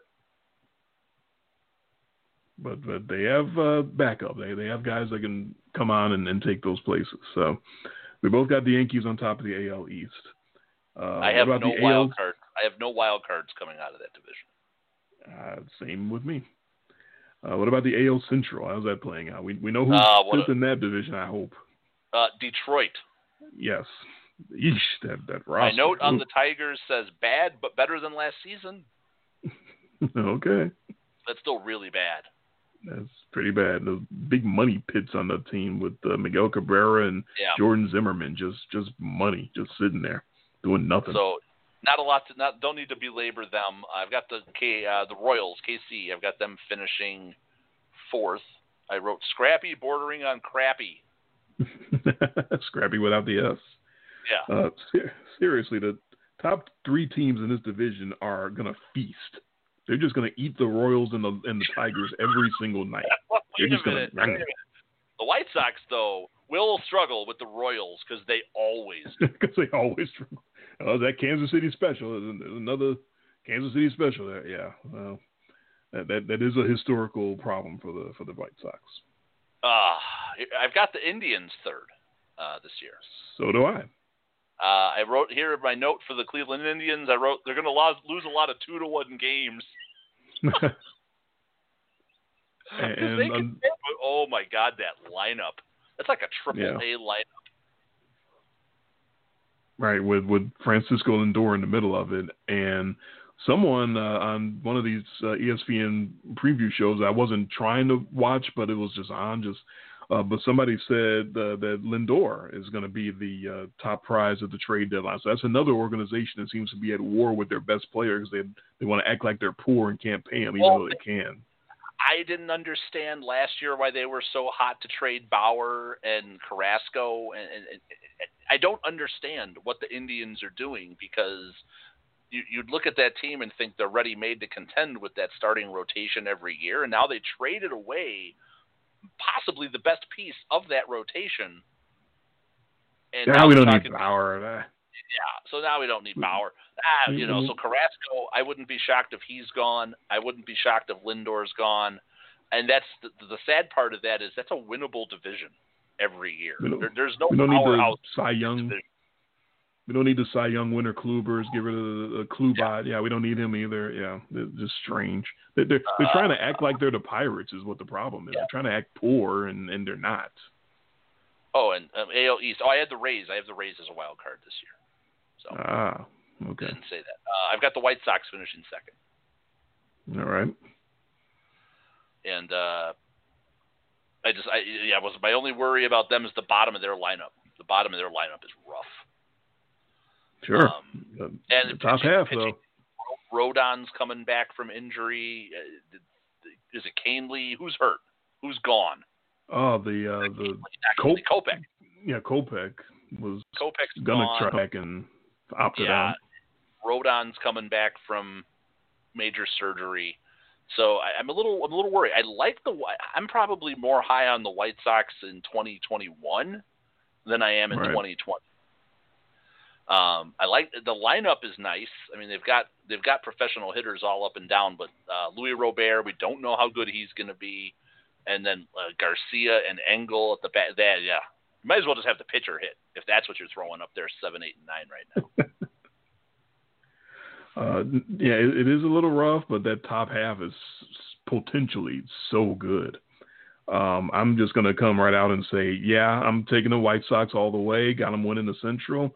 You talk about uh, some teams that have the talent, but they're a little older, might struggle to get out the gate in a 60 game season. Some are young, but they aren't very good yet. And the White Sox, uh, it, potentially, there's that word, that P word, but potentially the White Sox are young and talented and loaded and going to explode all at the same time this year. And I, I'm maybe rooting for it to happen more so than predicting it, but that's okay. It's a 60 game season, so who really knows? So I, I, got the Sox and I got the Twins second. Uh, I have them as a wild card. I, I, won't have them falling all the way off the Twins, but look, uh, the most powerful team in the history of baseball uh, by a number of home runs. It's hard to follow that up. Uh, like every single one of those sluggers, uh, and you talk about you slugger with a quotation mark because you talk about uh, Jorge Polanco and Mitch Garver and some of these guys you've never heard of in your life, and expect them to follow that up and, and repeat. I think uh, there's a whole lot of guys in that lineup that had their career year in home runs last year and aren't going to repeat that. Uh, maybe not Nelson Cruz, who's very consistent. He's 40 now, but he he can get back up there in the 30s, no problem in home runs. But some of those other guys, no, I got some of them falling off definitely. Yeah, it's unfortunately my note here on the Twins is they might hit two home run, 200 home runs in 60 games. uh, Kepler, Cruz, Donaldson, Rosario, Sano. I mean, there are, you know, it would be a normal full season. They've got five, maybe six 30 home run guys already in the lineup. The lineup is really good. Uh, they're they're not so good guys. Yeah, like Mitch Garver. Eh, I, I don't know. Jorge Polanco. Yeah, I, I, we got to see because all of a sudden, if these guys all fall off, and if a lot of these light hitting guys fall off, uh, all of a sudden the talent starts to take over, um, and it's not just the ball anymore. That's going to change the fortunes for a lot of teams. The Twins could be one of those teams. Yeah, some of them will fall off. I, I'm, I just have a feeling that not all those guys are going to have career years again. Uh, love their bullpen. Taylor Rogers is a stud. Um, he's quietly one of the best closers in baseball. Uh, nobody talks about Taylor Rogers. Uh, I feel like no one talks about Jose Berrios, and he's one of the better starters, or developing yeah. into one of the better starters in the league as well. So, all right. So you got the White Sox. I've got the Twins. Um, that leaves the AL West. Oh, the AL West. AL West is always fun. I've got the Rangers finishing last in that division. Me too. New stadium, no fans. Not going to mean much to have a new stadium, but you don't have any fans in it. The only note I have for them is brutal bullpen. Yeah. And well, it, it is. If you look, oh, no, does it? Maybe not the eighth or ninth inning, but if you need anybody five, six, or seven, forget it. They got nothing. Well, all I was going to say to that was uh, somebody on MLB Network talked about the park actually is going to play big. The new park, it's going to be okay. not nearly as warm because it's a roof, uh, and the dimensions are bigger. So they might not have, they might not be as bad pitching as they normally are. But I still got them finishing last. They're going to be terrible. Yeah, I've got the Angels finishing fourth. So do I.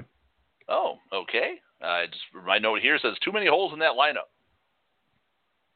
Uh, there are a lot of holes. Uh, Mike Trout reluctantly opts in. Uh, this might be one of those wild predictions that you have no idea.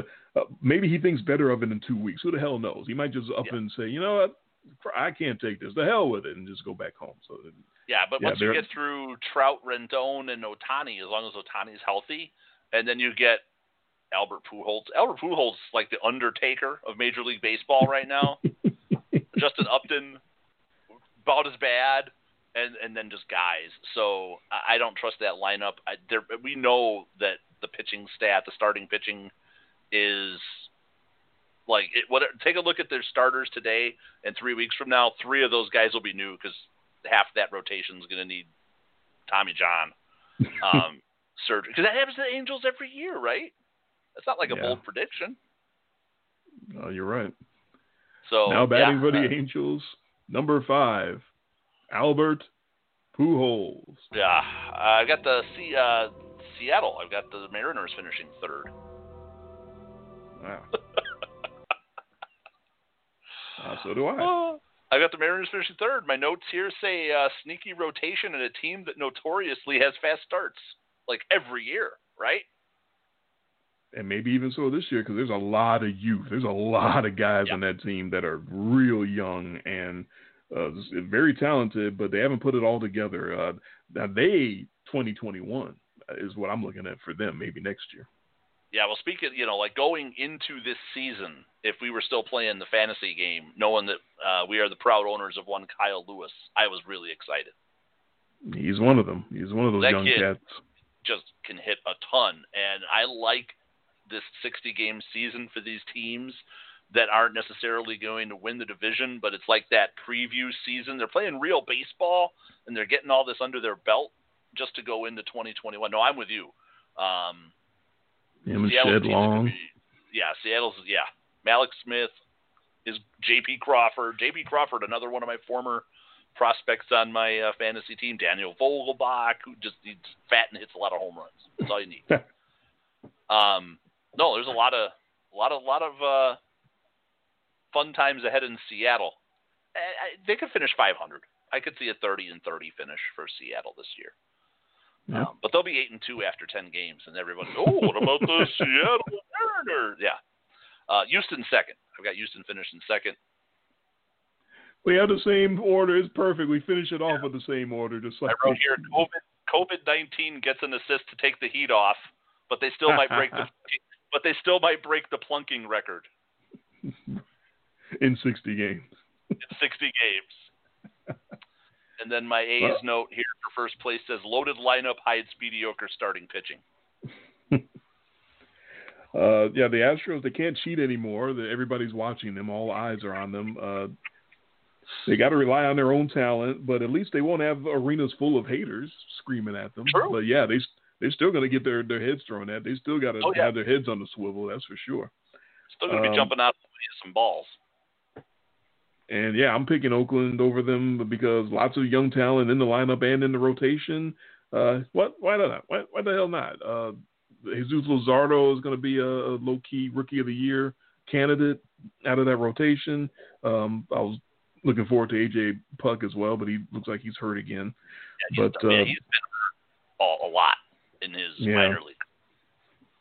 But but still the talent in the lineup. Matt uh, Chapman, the star third baseman. Matt Olson at first. Uh, uh, yeah, there's still guys in Oakland that can hit, and they're they're going to hit, and they're going to pitch. They they got uh, a really good rotation, uh, and they they've solidified the back of the bullpen with Liam Hendriks uh, emerging as their closer last year. So you know what the hell? Why not Oakland over Houston uh, to win the division? So we got the exact same NL but East the- and AL West. You have the Astros as a wild card. There's still too much talent on that roster. Cheating, forget about the cheating.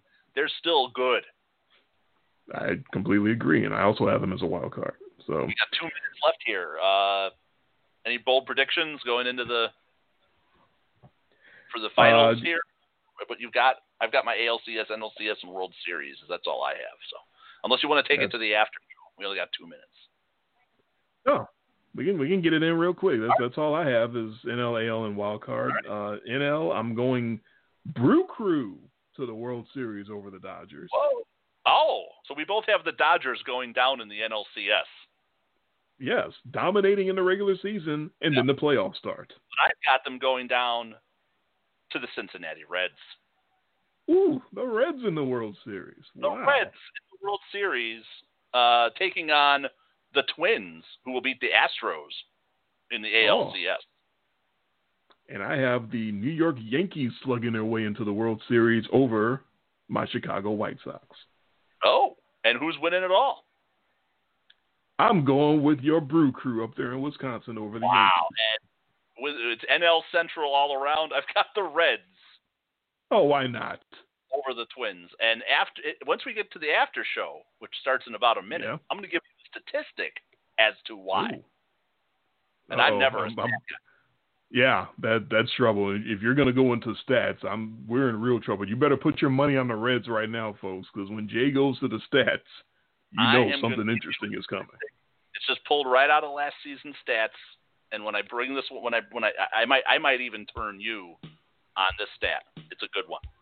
Looking forward to that. Our after show is online in much less detail. Look it up.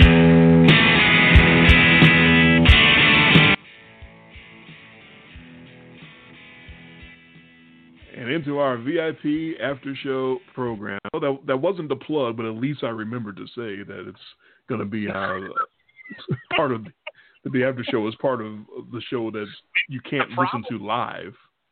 Here's the problem with trying to get the plugs in now is we pack so much into 60 or 90 or 2 hours that we just don't have time. I just completely forget about it. No, we have time. If I a make while. time at if I make time at the beginning of the show, which I always intend Yes. to do, to, to get it out of the way, but I just forget. That's all. So I- I, forgot I have- again. I am going to I'm going to give you an idea right now and then you're going to get like that beam of light and the sounds of angels filling your head when I give you this idea. All right, hit me. Record yourself doing the plugs and just hit the play button. I would forget to do that. That that is a, a very good idea, but I would forget to do that too. No, that that that, Okay. that is good.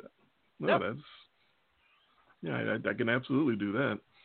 Um, then it's just a matter of remembering. Oh, wait, 10 seconds to go. Wait, let me hit this button. That goes a minute. Nah, that, Right. I, I still have to remember either way, but but I, I So- can do that. the Reds.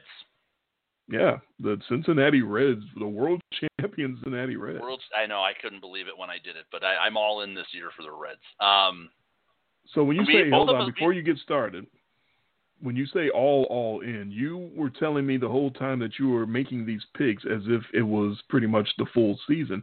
Are you Correct. saying you would have picked the Cincinnati Reds to win the World Series in a 162 game season? I'm not sure because I'm not sure I would have had the Twins. Hmm. That one, that Okay. part, no. But I'm, I might have had the Reds to at least go there, and I'll tell you why. So we talked about a pitching staff that added Trevor Bauer, Wade Miley, Pedro Strop, and Nate Jones. Four professional pitchers, right? Good pitchers. Trevor Bauer is an ace. Wade Miley is a guy. He's serviceable, right? Pedro Strop, as long as he doesn't walk the first guy, can be a shutdown um, reliever and your, your buddy Nate Jones, he's, he's a dude, right? But he's a guy. But these are this is who they added. Would you believe if I told you that in 2019 that the Reds finished eighth in ERA, sixth in WHIP, and fourth in batting average against, and that's what they added to their team. Impressive. And when you when you when you look at the stats where they're finishing, it's just like murderers row of playoff teams, and then the Reds just every everywhere in these top pitching categories just sticking out like a sore thumb. Then you combine that with the fact that they actually added professional hitters to their lineup. That's a recipe for success, my friend. Okay. So an underrated going to the pitching staff. Nobody would have ever said if I told you to name like pitching staffs last year in ERA. The Reds are never going to come up, right? No, I would not have thought of the Cincinnati Reds. if I well, here are the here are batting average against. That's a huge stat, right? Because when you here was the top eight last year, batting average against Houston, the Dodgers, the Rays, the Reds. then it's the Cardinals, the Indians, the A's, and the Nationals. Yeah. Well, one of these things is not like the other. And yeah, so here's a team that's pitching basically out of its ass last year, but for some reason finishes eight games under 500. Every other team on that list, by the way, uh, was either in the playoffs or sniffed the playoffs. Right. So, I'm telling you, the numbers, I'm liking the Reds. Well, like I said, y'all got to go out and put your money on the Reds now. If Jason is citing stats, they're plus twenty eight hundred put... right now in the World Series. Just they actually have the same odds as the Cubs. What? The Cubs are that high? Plus twenty eight hundred. The Cubs and the Reds are both about middle of. Actually, if you look at the NL Central, everybody's all packed together. Hmm. Um, it's funny because when I looked at was it um, Fangraphs when they do their when they did their 2020 projected standings, right? Yep. you look at the NL Central. They literally have the NL Central, the top four teams in the NL Central, all finishing within two games of each other. Yeah, I'm I'm not surprised by that and that's why mm-hmm. that's why it's like you know it's like like I said, if the Cubs could close games, that could be the difference between going or if Craig if Craig Counsell could figure out not to blow his bullpen out and try to manage every game like it's the seventh game of the World Series, which somebody might say, well, that's a good thing that he does that, especially in a short season. I think it's going to make him even worse at it because of the short season. Because oh, it's like playing three games, like winning a like every game is like a series now. So I, I need Hader in the sixth. but you know what's going to help him out is the Craig Counsell rule that he can't run guys out there for one third of an inning uh, over and over and wind up using seven or eight pitchers for for a single game. He can't do that anymore.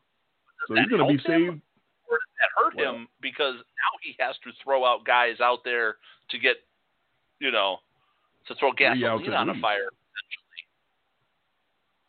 well, it's I, I would hope it would help him. I hope he would uh, learn to see who in his bullpen he can rely on and trust now that he knows he has to go out there for three hitters with each guy. He can't just say this guy is going to be good against this one hitter and then go out and get the next guy. He's got to.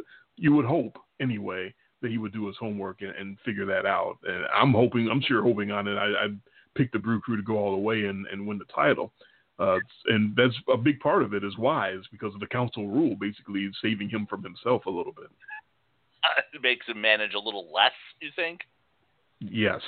Anything that makes Craig Counsell manage less is a good thing for the Brewers. The rule makes him put. I think he starts Hader in the eighth a lot, and he was doing that anyway, though. Was, but it takes its toll. Right. And with all the, the the heavy emphasis on division games, you know how you do in your division this year is really going to determine above an, anything else if you're going to the playoffs or not. And I have a feeling the Counsell is just going to manage these games like I said, like I said, like every game is the seventh game of the World Series, and he's going to get in his own way. And I, I still, how do I trust a team with Brandon Woodruff Corbin Burnes, Freddie Peralta, Adrian Houser, and, dudes, ugh, that yeah, rotation guys, just awful. Uh, those those other guys are definitely dudes. Woodruff keeps showing flashes of being more than a dude, but he can't stay on the field. Is his problem. Um, yeah. I'll say this: uh, the 60 games should help the Brewers as well because you want to blow out Josh Hader that's and you cite his second half numbers, that's great. But of course, there is no second half this year no, because it's all bunched together. So that should definitely help as well. And you know, one manager at least in that division, uh, Counsell might struggle against most managers, but one manager he shouldn't struggle against is David Ross because David Ross has never done this before. So that's at least one guy he should be able to outmanage. Okay. Yeah, I'm looking at uh, looking at Josh Hader right now. So first half, Josh Hader, last three years, right? So th- last three years, Josh Hader, first half of the season, 1.65 ERA. I mean, that is sweet, insane. 110 batting average against. That's microscopic. 110 the last three seasons. Second half, 320 ERA. 180. Now 180 is still good, Yeah, but it's still, not 110. guys are hitting 70 points higher second half versus first half. And that's use. That is nothing other than use or familiarity or you've used them so much that everybody has seen everything that you can do. It's the it's a Clayton Kershaw or what the Cubs did to the Indians in the world. It's like, okay, the third time they saw Kluber, okay, we got this figured out, and then they started hitting them. So sometimes sometimes it could just be the familiarity, um, you know. But I'm just telling you, Josh Hader definitely not the same guy first half, second half. You keep making my argument for me, though. You're talking about I first know. 80 games versus second 80 games, and this year there is no second 80 games. I, I, I understand. Totally understand. So I, I, you're feeling great about your Reds. I'm feeling pretty good about uh, about the Brewers pick. Uh, it's it's very interesting that we both have champions coming out of the NL Central, and neither one of them is the Chicago Cubs. You know, I told you, I'm not I'm not writing them off. Not at all. But they got to close some games. That's it's what did them in last year. They had the worst worst blown save percentage, I believe, in the league, or at least the wor- the worst one when you actually took the totality. Because in the first half, it was just ridiculously awful. Like by the All Star break, I think they'd already hit 26 or 27 blown saves. Um, you know, Kimbrel's got a full off season. If he goes back to even being, if he's 80% of what he was when he was in Atlanta, they have a chance. Because, like I said, I mean, the Cubs could finish fourth and maybe finish two or three games out. And if they can convert saves that they were blowing last year, like I said, they they could easily run away with the division because offensively they they have the talent. They have the starting pitching too. I mean, they have a rotation. I I got nothing. I, I was extreme. If David Ross did anything right, it was name Kyle Hendricks as starting day pitcher. Not not not keep falling on the Jon Lester thing for old time's sake, because Kyle Hendricks is their ace. He couldn't go with Lester because Lester is basically done. He is. And that's a part of And- my problems with the team. and uh, you know, and you Darvish had a nice second half last year, so we'll see. Mean, he was excellent in the second half last year, but if he gets another slow start like he did last year, uh, that that's trouble because there's no second half to bounce back to. There's also nobody to boo at him. But I think boo, Um, does booing sound the same in English as it does in Japanese? I think it does. I think boo is boo no matter where you go. Oh, okay, okay. I don't think there's a place where you boo and it sounds and it's a compliment. no, if there's if if if they if there's anything they could use, um, you know, it, it's maybe a little help at the back end of that rotation. Jose uh, Jose Quintana, um, he's out He's for a while. his hand up on wine glasses. Yeah.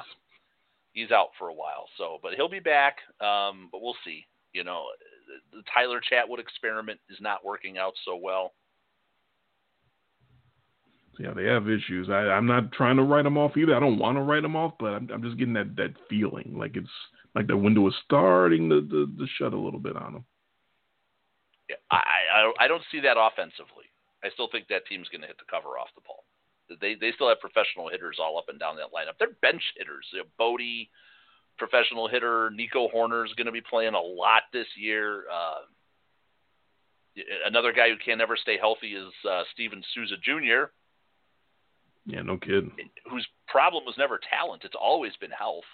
Just Um, can't I stay on the see him- between him and Bote and Caratini. I, I mean, there's there's good hitters. There's a there's like four DHs on that bench that I don't feel uncomfortable seeing any one of them in the DH slot. I have no problem seeing uh, Bote playing third and Bryant plays DH. So having this extra DH gives you flexibility where you can give a guy quote unquote a day of rest that you couldn't do before.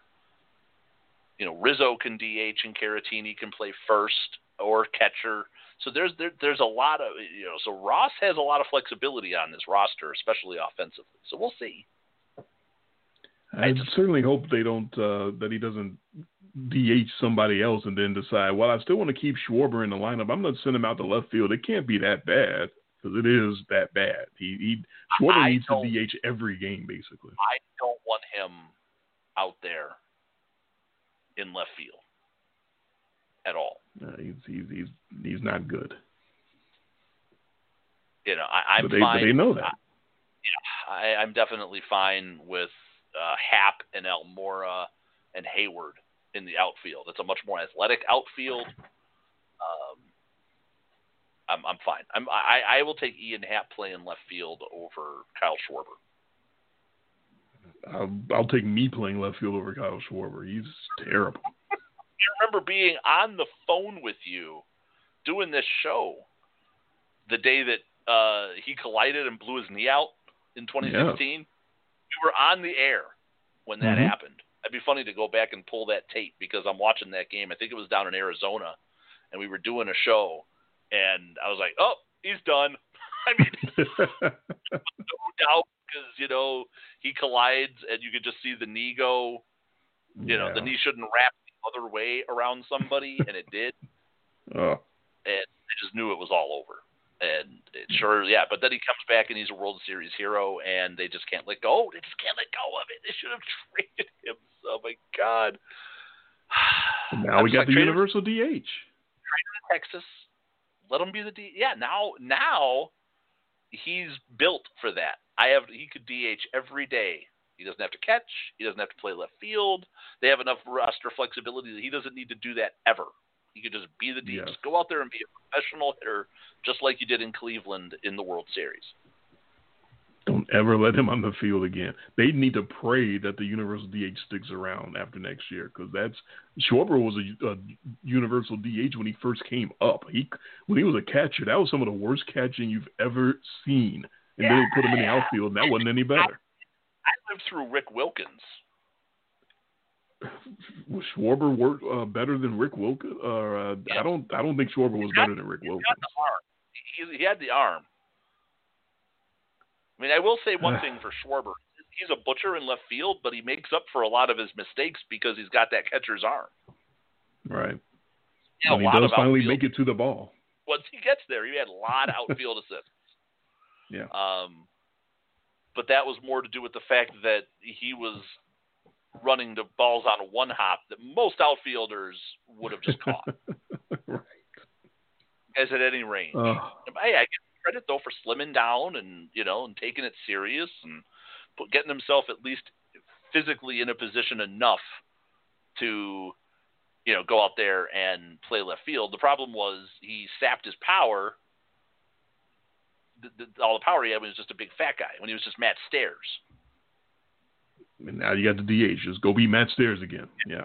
Uh, We need to send Kyle Schwarber some some care packages of some Snickers bars, some bonbons, and deep dish pizza. fatten him up, turn him into Daniel Vogelbach. Oh, no, don't don't fatten him up that much because I sent you a, a picture of him uh, a couple ball. years ago. Yeah, uh, he, he came through uh, playing down here in, in Memphis a couple years ago, and I sent you a picture of him. I'm like, he has not missed any meals. Big Big Dan Vogelbach and getting bigger. Uh, the, speaking of the minor league, that reminded me about the uh, the Gavin Lux story. This is my last story of, about watching uh, a minor league talent. So this is my last one. I'm going to go out and uh, can't tell those stories anymore. So I definitely wanted to get this in. It happened in the middle of last summer. I meant to talk about it this entire time um, and just never got around to it. Um, it's I'll try to make it quick. I know I can go on, but it's, it basically concerns two pitches, so it, it, I shouldn't take too long. But it was just amazing the story that was told about how good of a player Gavin Lux could be within two pitches. So Gavin Lux, when he came in, um, he wasn't hitting 400, but he was hitting well, and he was the big star, you know, for the Dodgers uh, minor league outfit that came in. He was the the guy you wanted to watch. He had all the hype around him and I can't remember if it was the first at bat or the second at bat, but he was in the box and the pitcher, the starting pitcher for the Redbirds decided to buzz the tower and give him a little message pitch and you could tell it was not something that just got away. It was high and tight and uh, knocked Lux down to the ground. Didn't back him off. It knocked him down because it was basically coming right at his head. Um, And it was like, whoa, that was not an accident. That was a message pitch. I was like, okay, you're the big shot. Here's some of this. Let's see how you respond to this. And I remember saying in my head, as Gavin Lux was getting back up out of the box, I said, you know, if this kid is really all that, he responds the next. And Gavin Lux on the next pitch responded and took him yard. And I said, oh, oh, fuck, okay. And it wasn't a cheapie. It was 370, 380.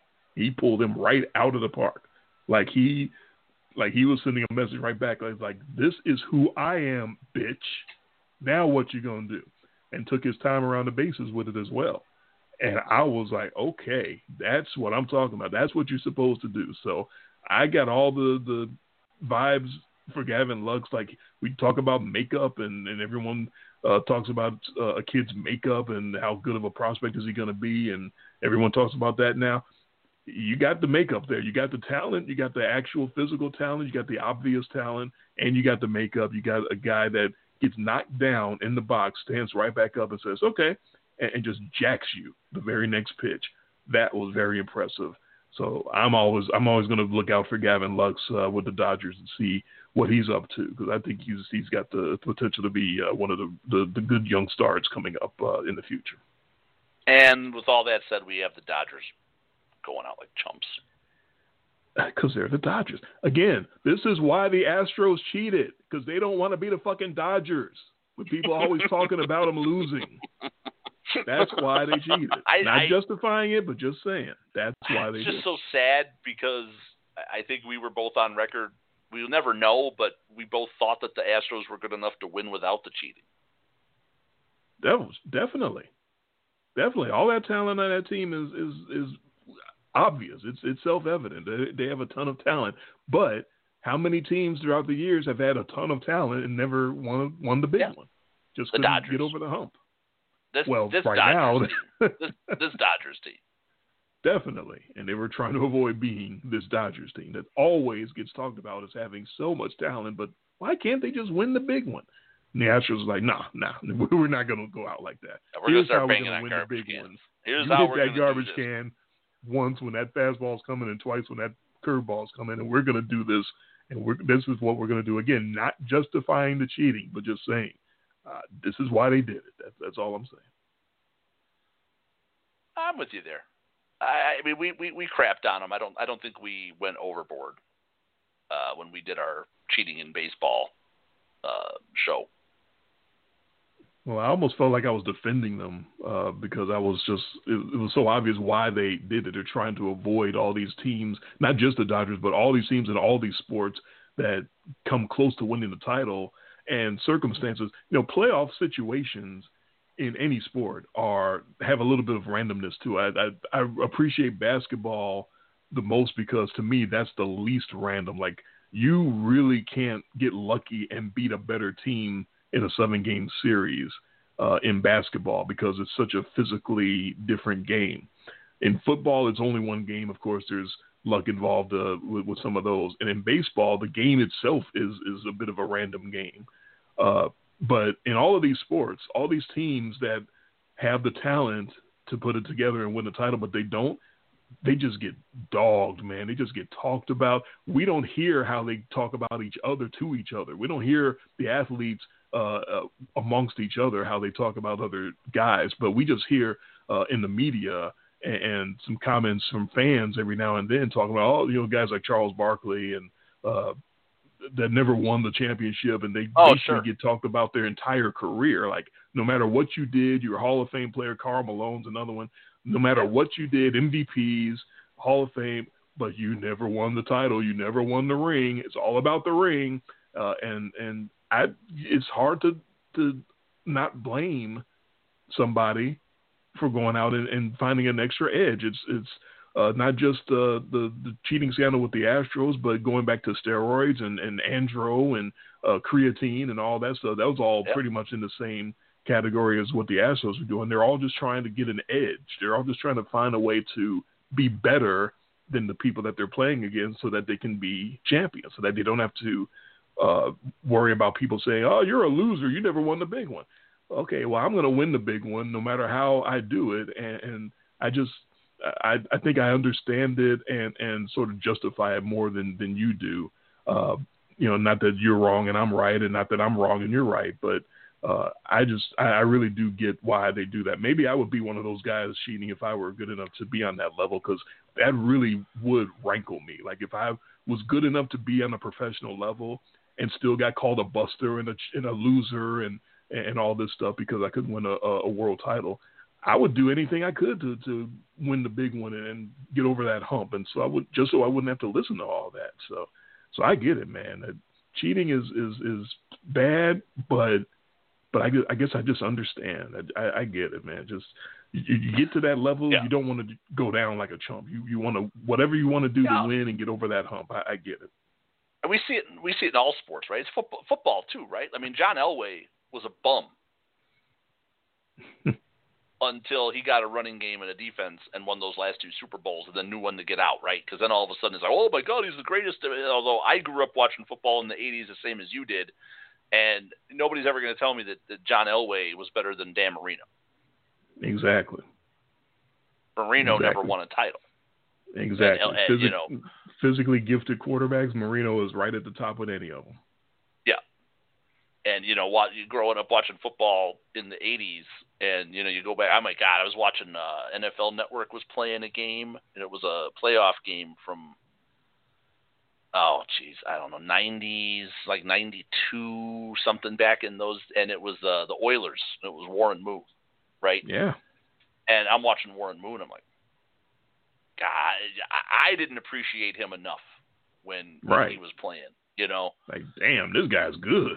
Because I'm watching, and you know, and the defense is just sacking him left and right, and he's just taking a whooping the whole game and he just kept he just kept standing back there taking shots and delivering just and, and I still to this day and I've always been on record saying Warren Moon throws the prettiest ball of anybody I've ever seen. I don't know if Warren Moon ever threw a ball that wobbled. Hmm. So hey. you, you go back go back and watch that some of those uh, Uh, like any his deep ball. It didn't even, oh, yeah. it was effortless, just completely effortless. Yeah, I, I'm watching it in my mind now. Haywood Jeffires running down the sideline and just drops right into his arms. So, and I was just, you know, and I'm thinking, you know, we're, we're the Oilers were good, but they were they never could get over the hump. Right. Always good. They, they they were always they were always in the mix. They were in the playoffs a lot, you know, but you know, we also grew up in a time when we had, you know, we didn't have NFL Sunday tickets, so we had NFC football rammed down our throats living in Chicago. Sure. How much Oilers football did we see? They were good. We, would see them in the playoffs. So what do you see in the playoffs? Oh, you see them blow the biggest uh, lead ever. you know, uh, in a playoff game. That's what no, we. There's the yeah, there's there's so many talented guys throughout the years. There's guys that we that we forget about that that have been lost to history that were just as good physically as anyone else, but they just happen to be in a bad situation. Maybe they're uh, if you're talking about football quarterbacks, that's uh, I always talk about this. That's only half the game. They can't play defense. They can't control what their defense does. They can't control what their offensive line does for them. There's no quarterback that can succeed with a terrible offensive line. So uh, it doesn't, you know, it doesn't matter uh, how good you are if you're getting sacked all the time. If you every time you drop back, you're getting hit. Of course, you can't show how good you are. Of course, you're not going to win. So, yeah, it, it's it's tough. It's like uh, so many, Jeff George. Uh, physically gifted, as, as physically gifted as they got, but you know, just had uh, immaturity issues as well. When he, when he did when he did get sacked, he, he didn't exactly handle it the best. yeah, that's no. So I understand the point about hey, you know, and the Astros. Hey, what was the Astros' problem? They got caught. There you go. We don't know they cheat, then we can't say anything about their cheating. You know, we went through and we had the, you know, you could see the tape you could so you could see how obvious it was. You could statistically see the edge that it gave them. I mean, it was proven. The Astros' problem was they got addicted to it. you know, and they were they they became it was a heist movie. It was the one last job, right? And you just know it's gonna the one last job, and then we're gonna retire. And they just they couldn't. It was a drug. They couldn't. They, they couldn't stop. Goes doing well, and they say, "All right, one more time. Here we go." Yeah, and they just they got they got busted. Yes, they got busted from within. Um, my, you know the way I kind of took it from you know with Mike Fiers, and then when you saw the pitchers being interviewed and Verlander is like I think that the negativity came from the pitchers on that squad not appreciating what their offense was doing. Yeah, they they knew they they knew it was wrong, and they knew as Yep. pitchers that it was something that would threaten them if they were on the other side. Like it would make them Yes. uh, completely. it would make them completely look like bums, and they were like, "No, we we can't stand. We can't stand for this." You know, they got their ring, but then they decided to blow the whistle because they decided now we can't stand for this. Uh, there's a And- little and hypocrisy in there as Mike well. Fiers didn't blow the whistle until after he left and went to Oakland, and in his starts against the Astros had this like astronomical ERA against everybody Wait else. a minute. It was great, and he's like, "Oh, okay, yeah, Wait you know what? I'm not putting up with this anymore. I saw it when I was there. I know what they're doing. I'm, I'm, Let you me know. tell y'all why I'm so bad against the Astros. I got some stories to tell y'all. uh, so." Whew, that was a fun show. Well, we agreed on Yeah, a lot That was again. a lot more than I thought we would. Uh, for our 2020 baseball preview, the, the 60 game sprint, it starts tomorrow. Is it just Uh, one game tomorrow night? There's a couple games tomorrow. So, Okay, games tomorrow. yeah. And then, hey, at least I'll, yeah, I'll be, you know, I get to put on MLB Network when I'm at work and actually watch live baseball. With sound effects. It'll be interesting for me see how invested I am in it, how long it takes me to get into, you know, the season. I, I, I have a feeling it's not going to be immediate. I have a, it's going to take a little bit. Yeah, I think for me it'll be more interest at the beginning, the spectacle of how everything is going to work out, and then uh, as the after about a week or two, my mind will kind of drift and okay, the season's going, and I, it won't register to me that I need to keep pay, t- paying attention because I'm not used to a 60 game season just like everybody else. So I'm used to the season starts the first couple of weeks, you get the excitement out, and then you start the six month march of a baseball season. It's not going to be a six month march. It's going to be a two month march, and so I'm going to have to. The excitement for us right now should be the trade deadline being next week. Yeah, exactly. But uh, it's, it's a brave new world, a whole different world. Uh, tomorrow the schedule goes Yankees at Nationals uh, at uh, six o'clock Central Time, uh, followed by Giants Dodgers at nine o'clock. So that's your setup for tomorrow. Eh, okay. That's not even exciting. That's not even an exciting schedule to me. They put the Yankees and the Nationals on. They got the defending world champions against the New York Yankees. They, they probably think that's their greatest. Raise a flag for nobody. Um, are they? Did they do the ring handout already? I think they already got their ring, so they're not even got going to bother with that. Got them FedEx because of coronavirus. Right.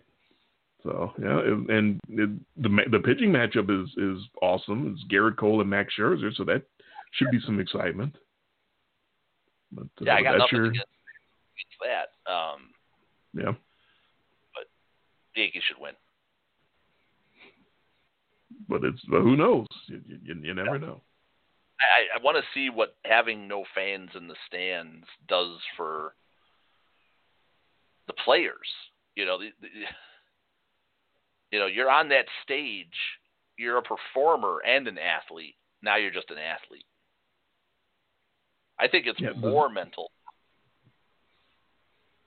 Well, the low buzz of the, the, the crowd that they have going throughout the whole game, which is creepy as hell, but um, I think that is going to regulate things and make it not quite quite as creepy. It's not like they're going to be playing in complete silence. So they they got the sound effects, they got the cheering when they hit a ball hard. They they're it's probably not going to be nearly as weird as we think it is because they're they're doing what they can to keep it as normal as they possibly can. So the weirdness is just going to be the foul balls into the stands, knocking cardboard heads off, and uh, nobody chasing after foul balls and all that. Netting down now, right? Yeah, you don't have to. You, don't have to worry about liability. You don't have to worry about a little seven-year-old girl getting killed by a foul ball. So you can you can take yeah. that down if you want.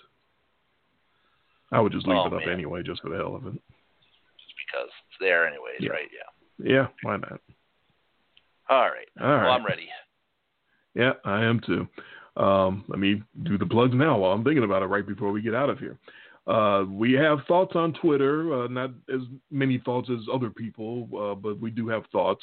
Uh, you can follow me on Twitter at IMLDDre, like Dr. Dre, and you can follow Jason on Twitter at IMLDJTG.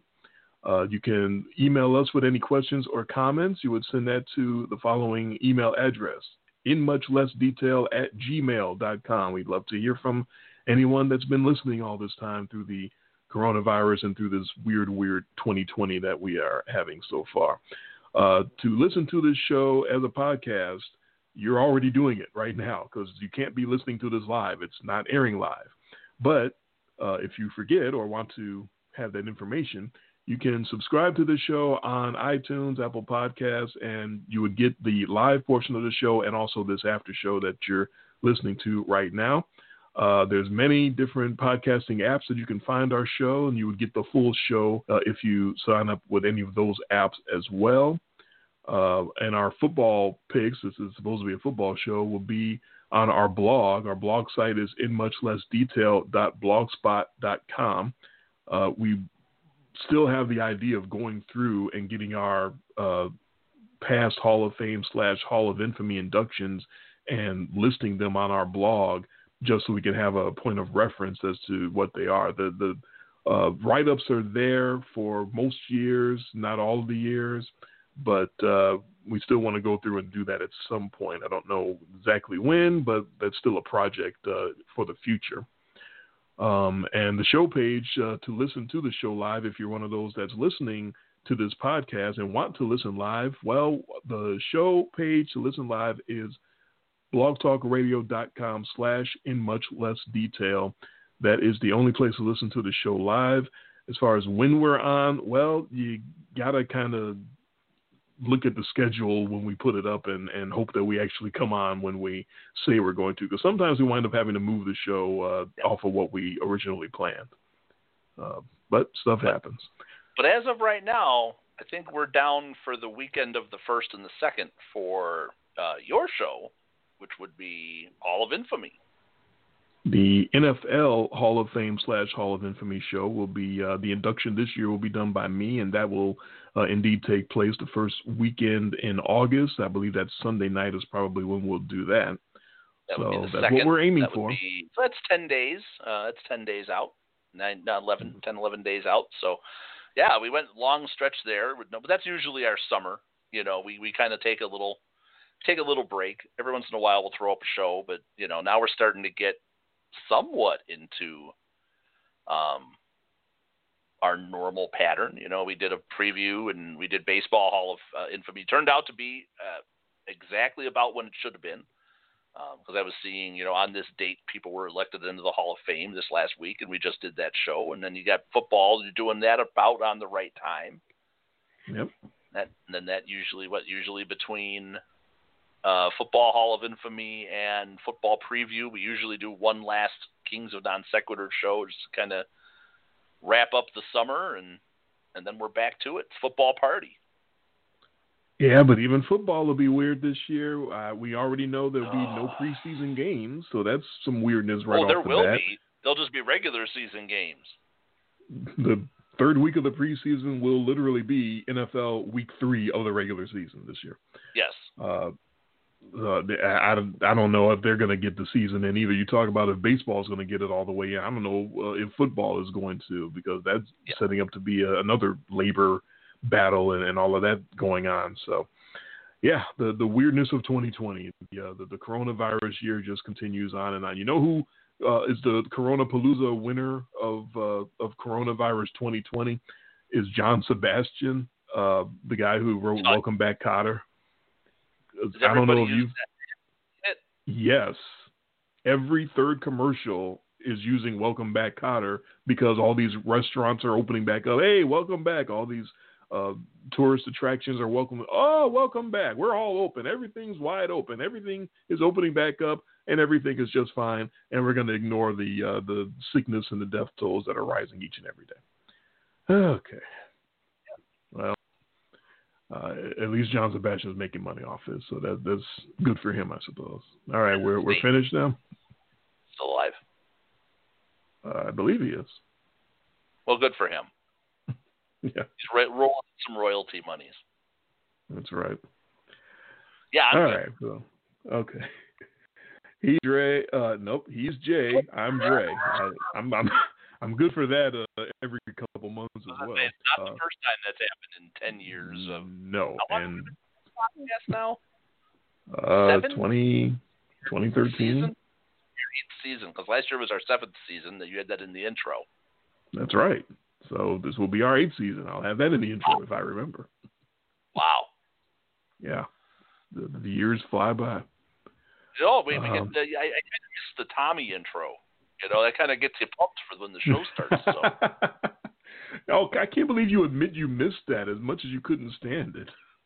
I just have to put it out of my mind that it's Tommy. Let's go. You know, I, I can't use that anymore. He's not the defending champ. He's not even in the same place anymore, so I, I can't put that back up. I, I'll have to come up with something else. Let's go. Let's go. Smoke three packs of Marlboros. Let's go. All right.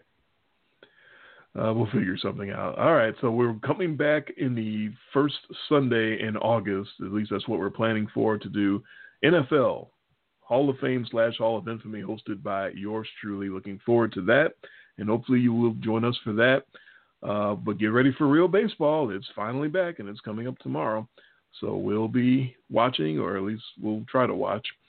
Uh, this has been Kings of Non Sequitur, the off-season version of In Much Less Detail, the podcast. Thank you all for listening. And the Boys of Summer are back, and we will talk to you coming up beginning of August. Talk to you then.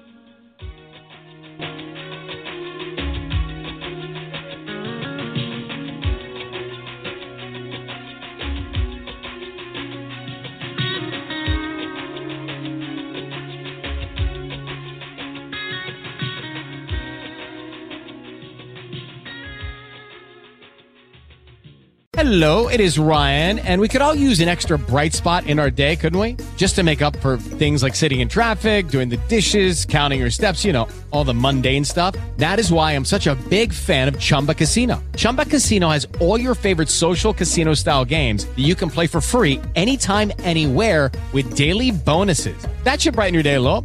Actually, a lot. So sign up now at chumbacasino.com. That's chumbacasino.com. No purchase necessary. VGW. Void were prohibited by law. See terms and conditions. 18 plus.